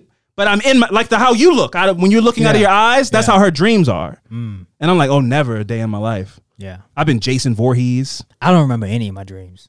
That's hard. That's that's common. Yeah. But are you you? I don't know. I don't remember. Oh, 'cause you any. don't- Possibly. Maybe. okay. Yeah. Okay. Sorry. Sorry. We went on a tangent there. Sorry. Okay. Back. This is a serious story. And sorry. Okay. When Hoehn allegedly mentioned how that Greywind girl is really pregnant, Crews testified that she thought that he meant he wanted her to go and take LaFontaine Greywind's baby. What? So she's making a lot of assumptions based on That's this guy. Again, I'm not saying the guy's an angel. I don't know the guy. I don't hear. I'm not here for the context. But her testimony is like, so he was just like, man, she is about to pop, and so I I thought that he meant go steal her baby. He was like, there better be a baby here because I told people there was a baby coming. So I thought that he meant go and steal someone's baby. You know what I'm saying? And it, so again, I don't want to make it out like it's all this woman's fault and this guy's just like innocent guy. He didn't he didn't do anything. But I- didn't hear. I only can read the quote. And in her in, in her words, her testimony is Hoehn casually kind of went, that gray girl, that gray wing girl is really pregnant. And she's like, oh, okay, I get you. Uh, loud and Like a hint. clear. Loud and clear. Yeah. And and that's like I don't I don't derive that from what that I don't take that from that. That's not what I get from that statement. Maybe if, maybe if he said it when at the same time around when he was like, "It better be a baby here." Yeah, yeah, oh, yeah, yeah. That if it was coming right off of that, yeah, Yeah. I could see that. Or even like context. So like the look in his eye, the inflections on the words, Could be a, a yeah. elbow, a elbow nudge, anything in thrown into that Yep. that phrase could elicit her thinking that he wants her to go Yeah, steal the tone baby. of voice, all that. that gray one girl is really pregnant. I'm just saying, uh, shoulder push. You know, Yeah. so I know take- better be a baby here. yeah, yeah, yeah. A combination of all the things that we've said. Yeah, okay. but still, yeah, but that st- doesn't bear. This is her all crazy. That doesn't bear. Yeah. no, no, this is all it's all crazy, insane. This is all crazy. So Crews confessed that after she brought LaFontaine Greywind up to her apartment under the pretense of helping her with a sewing project, she pushed the younger woman, who was th- who then hit her head on the Mm. bathroom sink and was struck unconscious. Wow. However, this is where I say the bullshit comes in. However, medical examiner Dr. Victor Froloff testified that LaFontaine Greywind showed no signs of a head injury, Mm. which tells me, Fran, that she was probably protecting William Hoehn's part in the subduing of Savannah. Gotcha. That's what I read from that. Whether he choked her out, hit her, or something, she didn't have a head injury. So she couldn't have hit her, her head on the bathroom sink hard enough to knock her unconscious. Right. So there's a part there that she's changed to either make herself look better because she fucking chloroformed her or something, Mm-hmm. or because William Hoehn had some part in subduing her. And I personally think it's just my belief and, and my speculation that William Hoehn may have had a part in like getting her knocked out and uh, and and and under under wraps and everything like that. I, I really want to know what the conversations they had before her going up to the room. I really want to know what happened. You mean between Savannah Yeah. and Brooke? Yeah. Well, she said like, hey, probably like, hey, girl, I- I'm trying to sew this thing. I know you're really good at sewing. Can you help me? But I mean, just like that simple. I really, know, but I mean, like that. That mean you were studying studying this young girl. well, I mean, I'm, if they're, I, I, I don't know if you need to be studying somebody to know that they can sew. But how would they? But they if they never met. They're neighbors. But that doesn't just my neighbor doesn't know I like basketball But your neighbor might know you barbecue. Because you do it outside. Yeah. Can smell your grill when your neighbor goes, hey, man, look, I can't get this charcoal grill lit. Can you come over and help me light this grill? You come over there and you motherfucker hit you upside the head with a bat. Yeah. you, co- hey man, can you come through the house? to the house? Yeah, No. come- So, but yeah, that's what you're house? saying now when us doing this story. But if he says he frames it in a way where it's like, yeah, man, I really smell. You know how people, you people know how to get people. Yeah. man, I can sure smell those burgers over there. I don't know what your secret is, man. You think you Can can, you come, come, show over? me? And you going over there? Yeah, you go over there. I got I got some spices in the kitchen. Can you show me how you prep your burger meat? Yeah, you going over there, ain't you? Yeah, I'm going on. First of all, you play me a compliment, which I'm a sucker for a compliment. Oh, he got Like, you. oh, you can smell the you oh you, you you smell the Texas seasonings, huh? Yeah, he You got had to order those from uh, Yeah, Amazon. Prime. Yeah, Yeah. but I can't tell you the all the extra stuff. Yeah. But I can go see what your setup is. I can maybe help you out a little bit. Come like, through. come I need on. you to come to the house because my back door is broke. Oh, no problem, man. Yeah, There's no no, problem. problem. at all. I'm coming through. Yeah, man. But like I said, my secret spice edition, I can't uh, show you. But let's see what you got to bang. Yep. I'm talking all the way to the burger meat confident. You give me a compliment, I'm I'm riding a mile on Yeah. it. You know. He got like uh, freshly waxed uh, wood floors. Yeah. I need you to take your shoes off before you come in. So now you Look, don't got no no, No grip. traction. I'm in socks. Yeah, you all fucked up. you know those. Nike socks don't have any kind of grip. Yeah, man. So it can I be that, that. It could be that simple. She could have just hit her with neighborly. Man, I saw some of your uh, homemade uh, Native American garments. Compliments, And I just think that I would love for you to help me. I'm trying to s- stitch up something. And somebody just go, yeah, man, I need a hand. I'm good at it. I'll come up. Neighbor. Yeah. Tip for the day: don't don't be a sucker for compliments. Yeah. Yeah, no, I agree. Yeah. yeah. and man. also and also we do a lot of like uh uh this is an over exaggerated version of myself sure. i don't take compliments well at all they actually make me very uncomfortable but in the in the context of the scenario It depends on what it is. L- like, like- really?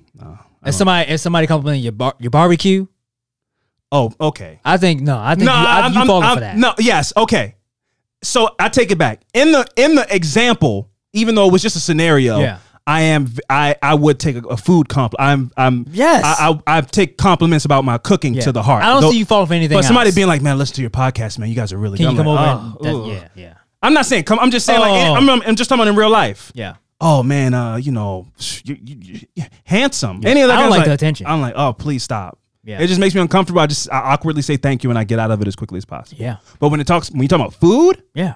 Oh man, yeah, no, I, I would that would how, be how you got me. So like I said, uh, the coroner came in and said, or the medical examiner came in and said, I don't know what Brooke is talking about as far as head injuries, but there's no head injuries. I, I, I didn't find any head injuries on Savannah. So with LaFontaine Greywind lying on the floor, this is still Brooke Crews's testimony. She testified that she grabbed a small razor blade. Trigger warning for people, or not trigger, but just can get it's a good graphic. She grabbed a small razor blade, such as a carpenter's knife or a box cutter, from the kitchen and sliced open LaFontaine Greywind's abdomen While Take- she was unconscious. while she was unconscious, Okay. Taking her baby out of her womb mm. as she drifted in and out of consciousness. So Wow. she was in and out. Allegedly, when Hoehn came home, he asked if she was dead. That's the first question he asked, according to her. To which she replied, I don't know. Please help me. After retrieving a rope from another room, Hoehn put it around LaFontaine Greywind's neck and said, If she wasn't dead before, she is now. When LaFontaine Greywind failed to return home more than an hour after she went upstairs, because like I said, they had just ordered pizza. Yeah. This was just a it was supposed to be a quick casual thing. Her parents went looking for her, asking Crews where their daughter was, with Crews telling them that she had no idea. Police said that they knocked on Crews's door at 5 p.m. on August 19th, searching the apartment that afternoon, and then again on August 20th. Crews testified that the body was stuffed in the bathroom closet of her apartment during both of those searches. What? And, and the baby was hidden under blankets next to Hoehn when the police searched the apartment on August 19th. So while police were must- searching the apartment, the basi- baby was underneath. The baby The, had to been asleep. it was a newborn. It was a two day old baby. That's what that mean. I'm saying, yeah, I agree. Oh, with you. Oh, yeah, it was yeah. probably was. I don't know what babies do, but you know, they sleep a lot, right? Yeah, if they're not, I mean, if they're not asleep, they they making some type of noise. Yeah. he was muffling the noise somehow. Under blankets. So basically, the baby was under some blankets. He's pretending like he's watching TV, and the baby's right there. and they but they searched though. They searched the house, and the baby was there, and Savannah was there. They didn't search that damn house. They did a walkthrough. It couldn't have been. I mean, it's an apartment. It couldn't have been the closet. How the you closet, the, the bathroom closet. Is there like a a, a, a, a false wall? Right. Like How you don't look in the closet though? And my whole thing is like, if you opened it, I'm sure there wasn't like That's what I'm saying. a fake like a spin around uh, door, like a Scooby Doo or something. Yeah, they just didn't. They just didn't look through the door. They just didn't open it. But they also probably were like, They didn't find her or the baby. That's wow. Yeah. They- and they, they didn't find her or the baby, and both her and the baby were at the apartment Right, twice, both times. twice. Yes. On August twentieth, Hoehn hollowed out his dresser and put LaFontaine Greywind Wind's body inside. Wrapped in towels and plastic, she was hidden inside the dresser when police searched the apartment on August twentieth. So the next day, they came back again. Or they wouldn't. So now they opened the closet door. Yeah, they wouldn't. but she's not there. Now she's in the back of a, a hollowed out dresser. But still, they just still didn't see the baby. Still didn't see the baby on the second day, no. Crews said that in the early morning hours of August 21st, she and Hoehn carried the dresser down the stairs and loaded it into their Jeep Cherokee and disposed of Savannah in the Red River. What kind of dresser is this? I don't really know. I didn't. I don't have any pictures of the dresser. But and this is this is probably me getting too symbolic about it. But there was just something that made this like more sick and gross on a historical scale. That they put her in a Jeep Cherokee as this indigenous native woman. They put her in this like product that is named after a tribe, and you know, So you think that was on purpose? no. I'm oh. just saying the It symbolism just of it happened to be.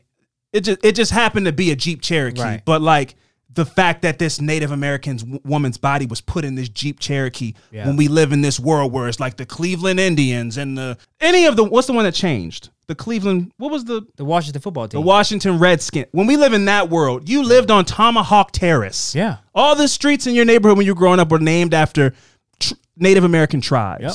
We live in this country that genocided this people and then named all these landmarks and stuff after them.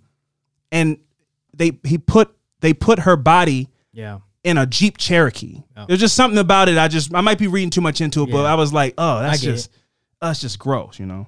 So Haisley Jo, LaFontaine Greywind's baby, who is now four years old, miraculous, miraculously survived her mother's amateur C-section. Wow. She lives with her father, Ashton Matt Matheny, uh, Savannah's longtime boyfriend. So, you know, Wow. there's a silver lining to be found. The baby survived Yeah. and is with her father and growing up and is alive and, and all that stuff. So there's a there's a silver lining to be found. Now, justice was pretty swift in the case of Savannah. However, many other cases go the way of Tina, La- Tina Fontaine and turn cold. The tales of these two tragedies and the river itself are emblematic of a modern violence against one of the world's most vulnerable populations, indigenous women and girls. It is a problem police and authorities in the US have been accused of ignoring, as well as just, you know, people in general. The Red River, over the decades, has come to be seen by many in the indigenous community as a dumping ground for discarded bodies, but their sense is that detectives don't take this seriously. Loved ones of the missing started to drag the red on their own. That's the name. That's the name they gave it. To you know, the red. That's what the nickname is. Uh, they started to drag the red on their own starting in 2014 after finding Tina Fontaine.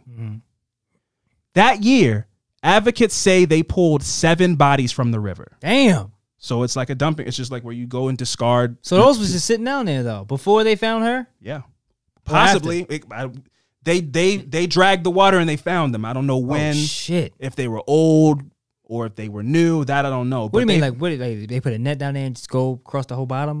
That I don't I don't know how they drag water, but I would assume it was it's something like that. Why don't they do that everywhere though? They Do what? Should, like do a like a search. Drag? That should, that should be like a Something they do, Something they uh, do. consistently. yeah. I don't know.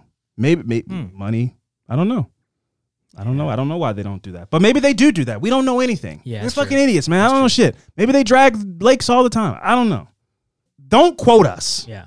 I don't know. That's why I said they should do that. I, I don't. I don't know if they do it or not. But if they don't, they should. If I don't know if we've made this clear, we go and do research on stories that other smart people have done the legwork on. Yep. And we just regurgitate stuff that we have read in articles or seen on television shows.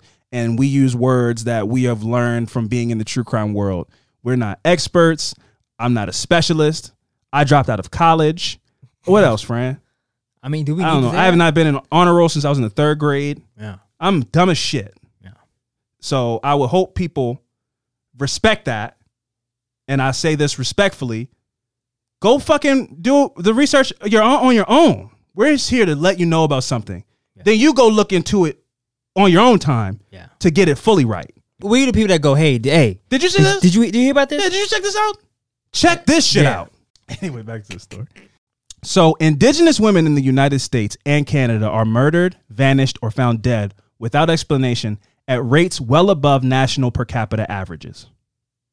Advocates on both sides of the border of America, of the United States and Canada, blame the crisis on lack of specialized investigative policing as well as extreme gaps in government oversight. Others are more blunt and call the problem something else racism, a discrimination breeding distrust in authorities among indigenous peoples. The discord suggests that whatever statistics are, that are available are likely a disturbing undercount. Crimes are underreported, and when they are reported, incidents often lack essential data and facts to not only record, but to paint a full picture that may help create a trackable list of signals to watch for that may help prevent some of these crimes. Yeah. So some of those some of those uh, things that go underreported or that uh, you know might not be told in a full story of an indigenous woman who might come forward to the to the police because she feels unsafe. Some of the things that might go unreported in their claim that they file might be that they uh, have a drug addiction. So you know, so they don't so they, they don't want to feel judged. But knowing that this person is addicted to drugs would allow you to look at seedier people, drug dealers in the neighborhood, so that if she does go missing or they do go missing, you know, okay, well they were um, going through drug addiction, so we should be looking at dealers. Yeah. Or But it changes the narrative though. it, it does change the narrative, and also they don't want to be judged. Yeah. They also and they also might feel like they won't help them because they go, oh, you're hey, Yep. you're doing drugs, so that's what you chose to be in. So if something bad happens to you, that's on you. Sorry you got punched in the face, but hey, man, shit. Don't fucking do drugs, right? So that's the demonization of people from those kind of worlds. Also, people that uh, in, indigenous people or women, they might be in the sex work industry, and it's the same. It's the, it's the same thing as drug addiction. It's like they're gonna judge you, and you know. But if it's those are things that are important. If somebody feels comfortable being honest with a detective or a police officer, noting that in a in something that's filed for an, an assault or something, noting that they're a sex worker tells you where to go and start your investigation, who to talk to, who to look at, who to suspect, Yeah. all that stuff. So if they withhold that information from you, how can you even paint a, prop, a proper profile? You can't fault them for that. Oh no, I don't fault them at all. I'm just saying. Um, I'm, I'm talking about just the just the, just the general public. I'm just saying. like, Yes, exactly. You Yes, can't abs- fault them just because they had whatever it is their past was. You can't be like, oh well, just fuck them. You're not a victim. A victim is a victim. No matter what you feel about their lifestyle choices or whatever, they're still a victim. And because of these stigma stigmatizations in society, these people might not feel comfortable coming forward and telling a full story. Yeah. They might even know exactly who hit them, and then that person might come back around and kill them. But because they don't want to paint the full picture of who they are, they don't involve their pimp, their drug dealer, their whatever. And so you don't know who the person is that assaulted them when they made the report, and now they're dead. Yeah. And the person who hit them in the report that they filed without a name on it is the person that ended up killing them. But they don't feel comfortable telling you that because they don't want to feel judged. Yeah. Uh, another part that another factor that goes into that is just also possible all around distrust of authority figures outside of their community. Understandably, Native Americans have a, a terrible history of of what is now known as modern day police. They, you know, in the early stages of what police were, they were militias that were going around killing black and Native American people, driving them into reservations. So uh, the same way we go, oh yeah, there's a reason that such and such your black friend doesn't know how to swim in 2021 because if you go back and go back and go back and go back, his great great grandmother used to love to swim. But then they came and they threw ble- bleach in the pool. So she stopped swimming at the pool. And then she had kids and she never took them to the pool because she had PTSD from being at pools. And so your mom never learned how to swim.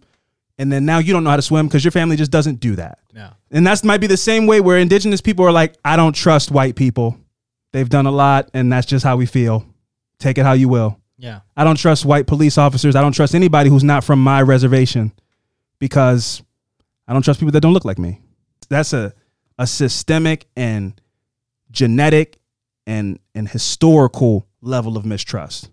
Aside from being a sex worker or a drug addict, that's a whole add that on top of like, oh, I just don't trust people who aren't Native American. Yeah.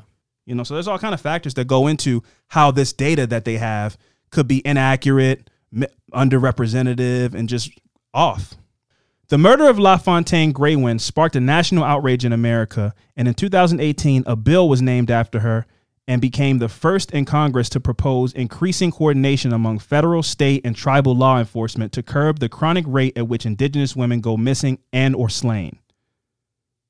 However, passing Savannah's Act has been on an uneven path. Savannah's Act passed the Senate in the final days of the 115th Congress, but the bill was ultimately blocked by a single vote. The Republican Congressman Bob Goodlatte, stupid name, of Virginia opposed certain provisions, which sent former uh, North Dakota Senator Heidi Heitkamp's proposal back to square one. I don't know what the, what the provisions were. and I'm not making the political. I don't. I'm not. I don't give a shit about that. But the the uh, the act was blocked by this one senator from Virginia. Senator Lisa Murkowski of Alaska reintroduced the bill in January of 2019. The proposed legislation would improve and increase access to data on Native American crime victims, establish police protocols, and require annual reports to Congress on the number of missing and slain Native American women. The amendments made to Savannah's Act also expanded its reach to include non reservation based communities after the Urban Indian Health Institute pointed out that the bill was an incomplete solution because it did not include urban women, such as LaFontaine Greywind herself, because Savannah LaFontaine Greywind did not live on a reservation. Hmm. So this bill that was named after her initially wasn't even taking into consideration people that were in her situation Yeah. who didn't live on a reservation. Nearly three quarters of Native Americans do not live on a reservation, but in cities and border towns across the United States. A report released in July of 2020 documented 2,306 missing, missing Native American women and girls in the United States, about 1,800 of whom were killed or vanished within the past 40 years. Nearly 60% of the cases are homicides, and 31% involved girls 18 and younger. This is according to data analyzed by the Sovereign Bodies Institute, which is a nonprofit, indigenous led research organization that began counting and mapping such missing and murdered cases over the past few years. In addition, nearly three quarters of the cases have victims who were living within the foster care system when they went missing. The vast majority of the cases in the US, as well as another 2,000 in Canada, remain unsolved according to the research. So, Fran, it's not quite a question of if there are or will be more stories like Savannah LaFontaine Greywind or Tina Fontaine, but instead how many stories like these young women's that have never been solved or may never even be found. So um, again, that was the story of Savannah LaFontaine Greywind. There are uh, tons of stories of missing women, indigenous or otherwise, in this country that deserve attention, need attention, and that attention could go a long way to helping bring home people who were never brought home and could bring closure to a lot of families. Also, before uh, I fully end, I want to say that the study that I uh, cited, it wasn't saying 2,306 women went missing over the last 40 years. That was the case study.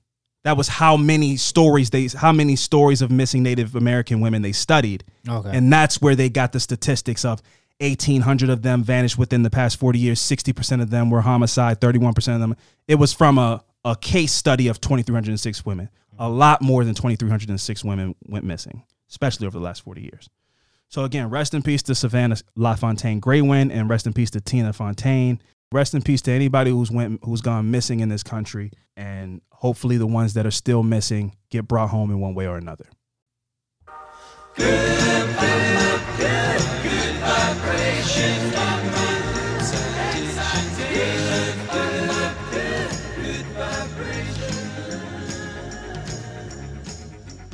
Friend, my boy, it's time for some good vibes. Uh, you know, uh, we have had a lot of very interesting and intense conversations this episode, and so, you know, I think this is a good time to kind of uplift things before we get out of here.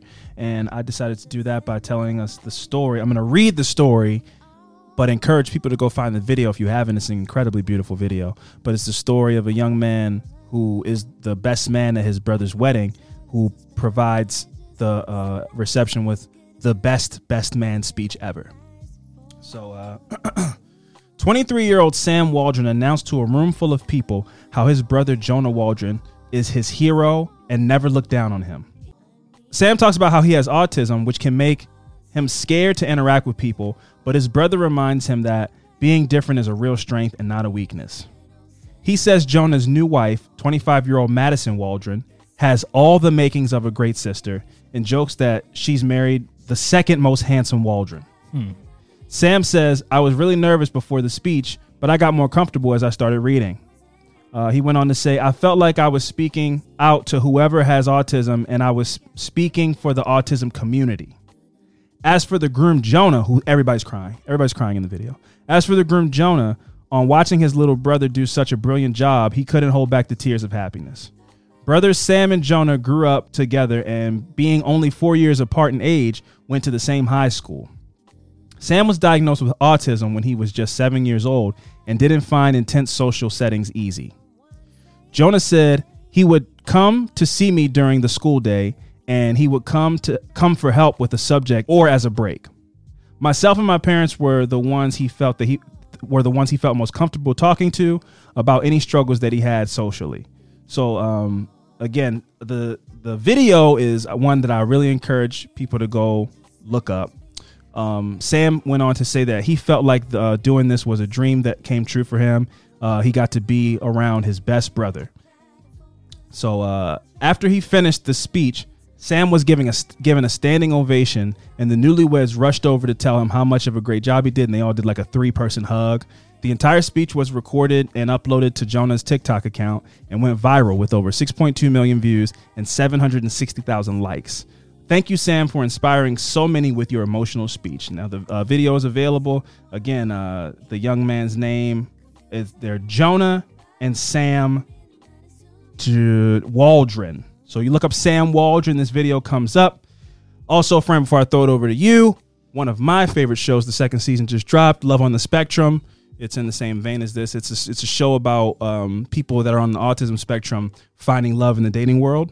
One of my and it's, and it's in Australia, so they have Australian accents. One of my favorite characters, Michael. He's back. He's a champion. He's a little bit sexist, but uh, I love him nonetheless. He just has like very archaic ideas about what a man is and he's like well you know um, when i'm looking for a wife i need her to be able to stay home and cook because i need to go to work and make money to provide for the household he just says that like th- these are his objectives Yeah. and all his, obje- his objectives are a little bit archaic but he's he's a sweetheart with he's a he's got a good heart He's got a good head on his shoulders and he's a good guy. So I really recommend that people go check out Love on the Spectrum. I just watched the first episode of season two today. The new guy on there is named Ronan. He also seems like an incredibly sweet guy. So I'm hoping that he finds love in this, in this, in this, uh, in these insane times in this world. So um, Love on the Spectrum. Check it out. It's on Netflix. Great show. And this speech, uh, this best man speech is incredible uh, by Sam Waldron. Fran, that's it. That's all I got. Yeah. My uh I like that show. I can't even remember the damn name of the damn show. Um You can't like you, you can't like it that much. Impossible. No, because I haven't seen it in a while. It's about the it's about the kid that the, the kid that has autism and he has this he has a sister. Atypical. That's what it is. Yeah, it's atypical. Yeah, I like this show. Yeah, it's a great show. I used to like that show, and then somebody that I turned on to the show Liked it more watched than it you? so much that they made me not want to watch it anymore. Yeah, I understand. It happens. I get that. It is what it is. Yeah. Well. Uh, and yet I know the name of the show, and you you said that you like the show, and you Yeah. oh man, I'm a big fan. I haven't seen it in a while. okay. Hey man, look. Hey man, tell your good vibe story, man. We're here to do good vibes. All right, okay. yeah, so uh, my good vibe this week is about Alabama begins removing racist language from its from its uh, constitution. Yay. Yeah. so the state of Alabama is drafting amendments to its 1901 state constitution that will remove uh, that will remove among other things discrim- discriminatory language. The changes will mark the end of the last remaining legal remnants of what are generally referred to as Jim Crow laws, which created a state-sponsored education system separated by race and in which the Constitution allowed state authorities to forcibly place children in the ec- in the educational institution of the state's choosing. Well, you got some thoughts on this, or No, man, it's great. No, it's great. Keep telling your story. That's great.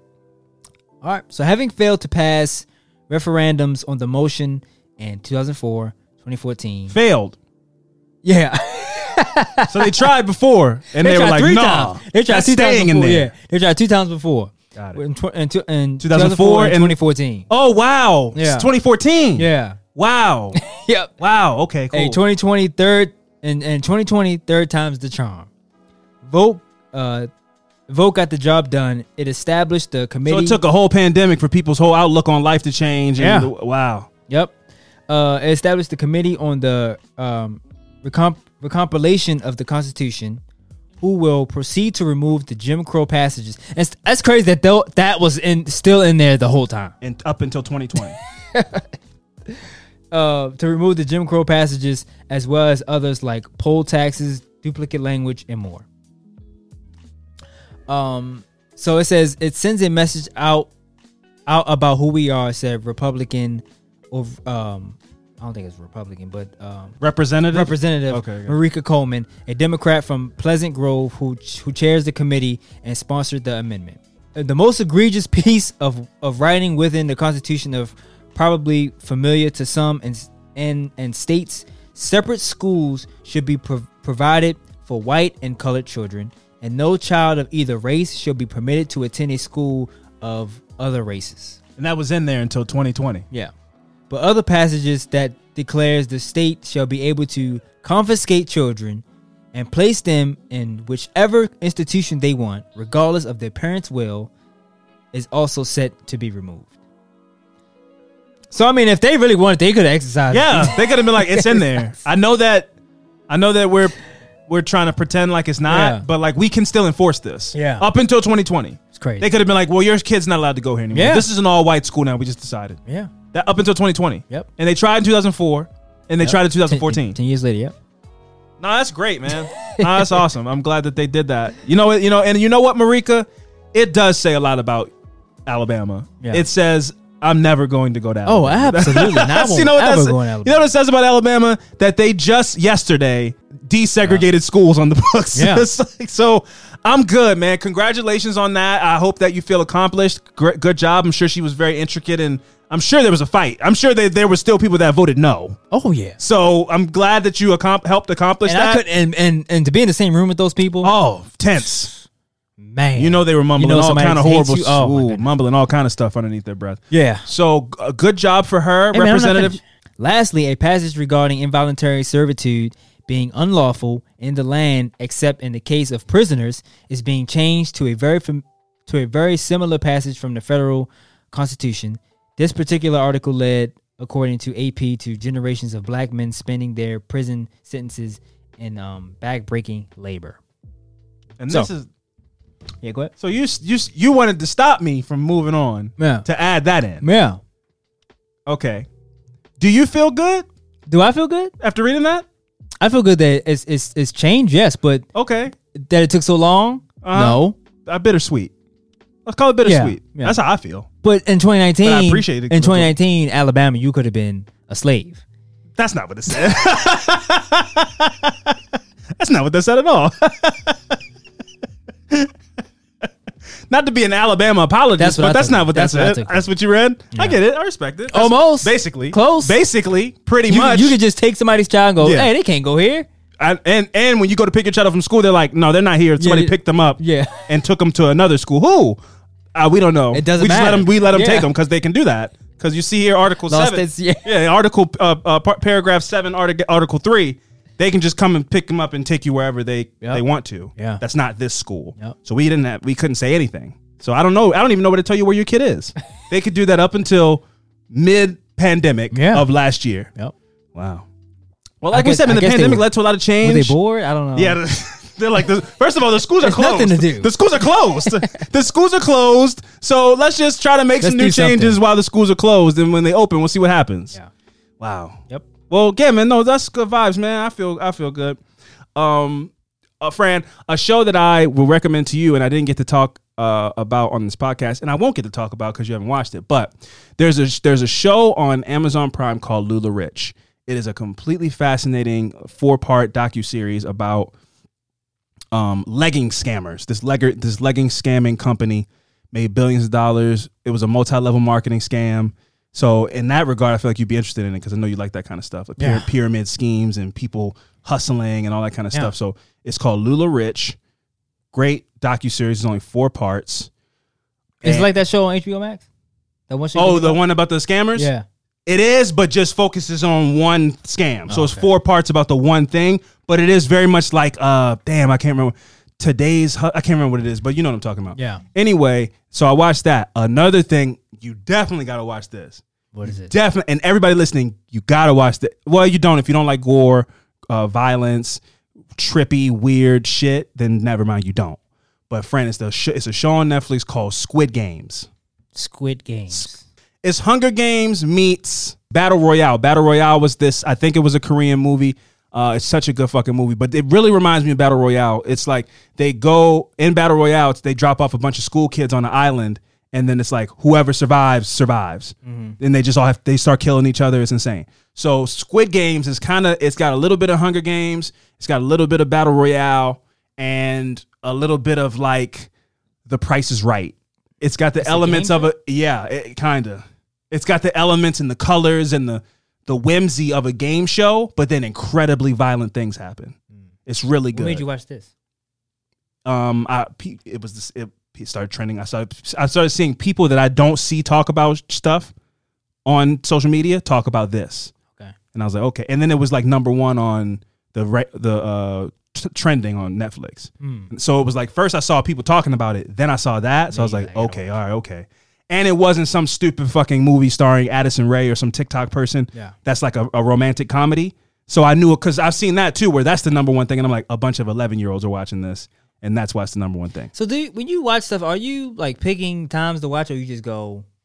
No, the time the time is now. watch. Life is time is now, man. Carl Sagan has this quote that says, "The Earth is a small stage Mm-hmm.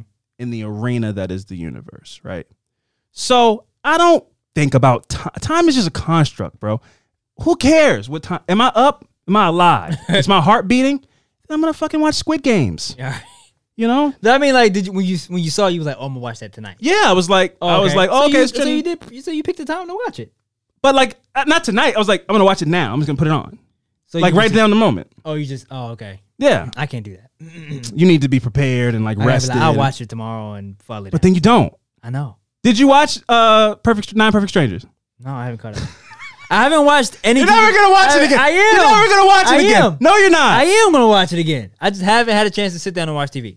You pump fake me, bro. And I knew this was gonna I like happen. the show. You pump fake me. This is I the did. longest. This is the longest pump fake you've ever pulled on me. So I How? respect it. I commend you for it because you went deep. It's like you. It's like you extra played me because you went. You like took it deep. You got me into it. It was like, yeah, no, we're watching the show together. What about this part? This part was Yeah. crazy. We're getting into it, and then you're like, nah, I just stop watching. it. No, I didn't. I didn't say that. I said, Ah, I you- but I you haven't did had it. You time didn't to say it, but you I- did it. I haven't had time to watch. You didn't say it, but you're in the middle of but doing I haven't it. watched anything though. uh, you didn't say it, but you're in the middle of doing it, and then I'm gonna do. I'm gonna ask you again next week, and then the week after that, and then the week after that, and I'm gonna stop asking you, and then we're just never gonna watch it. Finish watching it. No, because I just haven't watched anything. It's not like I just was like, I don't want to watch anymore. I'm watch something else. I haven't watched anything. I don't think it's that much intention in any anything that that you do as far as TV. I think you just are like, uh, so No, I I, just fell off. I fell off, and I haven't can't watched anything though. I haven't watched the show I was telling you about It's about cool. the It's- uh, it's what's the name. It's I haven't had a chance to watch it. It's cool, bro. It's cool, bro. I know I'm not. You're not gonna give me the answer that I'm looking for, which is What's the that you're answer? never gonna watch the show. I again? am gonna watch it. I like the show. Okay. Okay. I just I'm not watching anything right now though. Okay, bro. Okay. Well, you right, finish. whatever. we'll fin- let me know when you want to finish watching Nine Perfect Strangers. Okay. I'm a I'm a finish. I was past you I know that, and then you stopped watching it, and I caught up, and now you're not watching it anymore. because I haven't had a chance to watch it. okay. Well, I hope you get a chance, and when you do, let me know, and then we can finish watching. Do you have any recommendations? You said you haven't been watching anything. No, you I haven't listening watched- to music or anything? Um, you know I saw this to a playlist, like going to bed. Did I Okay. tell you about that? No. Oh, You so you listen to music while sleeping? yeah. It's called um. I can say What is the device you use? the thing? The, what's the name? You got the sleeping headband? Yeah. Oh, I didn't know. I, I put you on. Did I put you Yeah. onto that? Yeah. Okay. Yeah. For people who don't know, uh, people look at me like I'm crazy sometimes, but at home I can do it. Obviously at a hotel or on a trip or something like that. But when I'm at home and I'm sleeping in my own bed, I do like I wear a, a headband with speakers inside of, it, and I like to listen to podcasts or music as I'm going to sleep because the TV.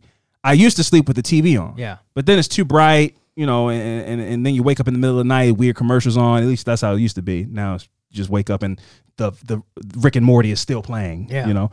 But so I decided to cut the TV off and go to podcasts, go to music on my phone, and then the room's dark, but you're still getting that like just something something something to soothe you to sleep. Yeah. So you've been listening to what? I've been listening to. It's called Bedtime Beats. Oh, okay. I like the uh, the art on that. So Yeah. is it is it is it instrumentals? It's or- instrumentals. I like that. Yeah. Okay, so just chill instrumentals. Do Yeah. they got a little bit of bass to them? Or yeah, yeah, I like that. I like that. Put that I can't do ocean sounds and stuff Nah, like that. me either. I can't do that. Birds and all that stuff. Put that that stuff. on. Gone. Yeah. Okay. I'm I, I was that. jamming, Mhm. and then I was out. Yeah, that's that's that's how I like it. I like Yeah. to I like to go to sleep like this. I got my hands on my I got my hands on my uh on my on my face. Yeah. you know, like in a Jesus palm because I don't put my face right on the pillow. Put them right on because back of my hands. your co- hand? Yeah, back of my hands cold. And uh, Ebenezer Scrooge used to sleep like that, so I like to emulate him Why? because he was rich and I want to get rich. So I like to sleep like him. I have my little hat. I got my little hat. You got Ebenezer Scrooge hat? I got Ebenezer Scrooge you hat, and I sleep in a big shirt. And then uh, so I'm going to sleep, and I like to go because I'm Why? listening to a podcast. So I like hear funny jokes, and then I laugh a couple times, and then I just wake up and it's morning time. Yeah. And I'll wake up with that thing around my neck. oh, because it See, around my neck down. it was off. Yes. It's on the floor and shit. Phone dying.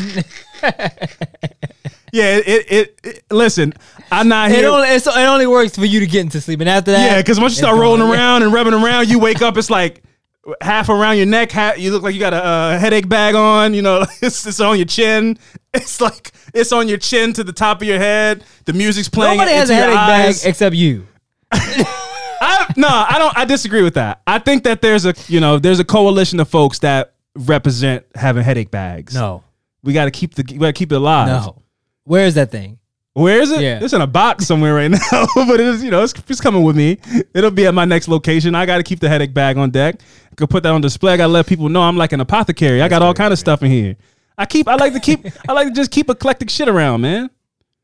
You know, I I, got, I got a machine that can make snow out of, uh, I mean, make ice cream out of snow. Why? Just because I like it. I like the look of it. Reminds me of my, from Urban Outfitters reminds me of my grandmother. No, I got that from a thrift store. Oh, But you like put the snow in, you crank it around, and you then do you, it yourself? Yeah, it's a hand crank. But then you it makes like my dad, man. He got all kinds of crazy. Yeah, he but got sometimes shit- it feels He good got to- a thing where you put the apple on the on the. It takes the skin off? and take the skin off. I was looking into one of That those. is insane. I've been thinking about copying one of those. I don't have a lot of kitchen counter space after at my next location, so I don't have the investment to have all my stuff out, my little Yeah. my little knickknacks. he got a milkshake a milkshake uh thing. like hand make milkshakes. No, you like it's like the the silver piece and the thing go down. Oh, to make malt. Yeah. yeah. See, no, I'm into that. nah, I mean, your dad got to chop it up. It's crazy. I didn't know he had a malt maker. Oh, he's at the thrift store all the time. Yeah, man. Well, I mean, that's uh, I, I, I, I share that sentiment. I like to find all kind of things that you make little intricate. Hand, you, sometimes you do it the hand carving way, and it just has a little bit more Yeah, but that personal. stuff builds up. Then you become a hoarder. Then you got shit everywhere. That is a concern of mine. but it's worth it to have a really jazzy headache bag. Whatever, man. Well, you you know what? We'll see who's wrong the next time you have a headache. And on that note, I'll I've been some I was trying to, I was trying to get us out of here. Okay. well, we'll see how you feel the next time you have a toothache. Anyway, I've been Alvin Williams, joined as always by my partner in true crime, Francel Evans, and we'll see you guys next week. Deuces.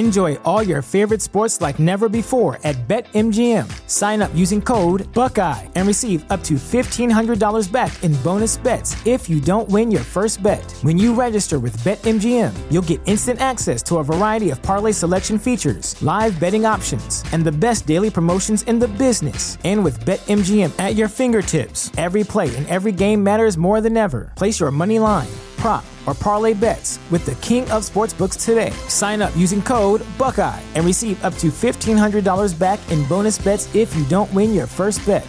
BetMGM and GameSense remind you to play responsibly. 21 plus and present in Ohio, subject to eligibility requirements. Rewards are non withdrawable bonus bets that expire in seven days. Gambling problem? Call 1 800 Gambler in partnership with MGM Northfield Park.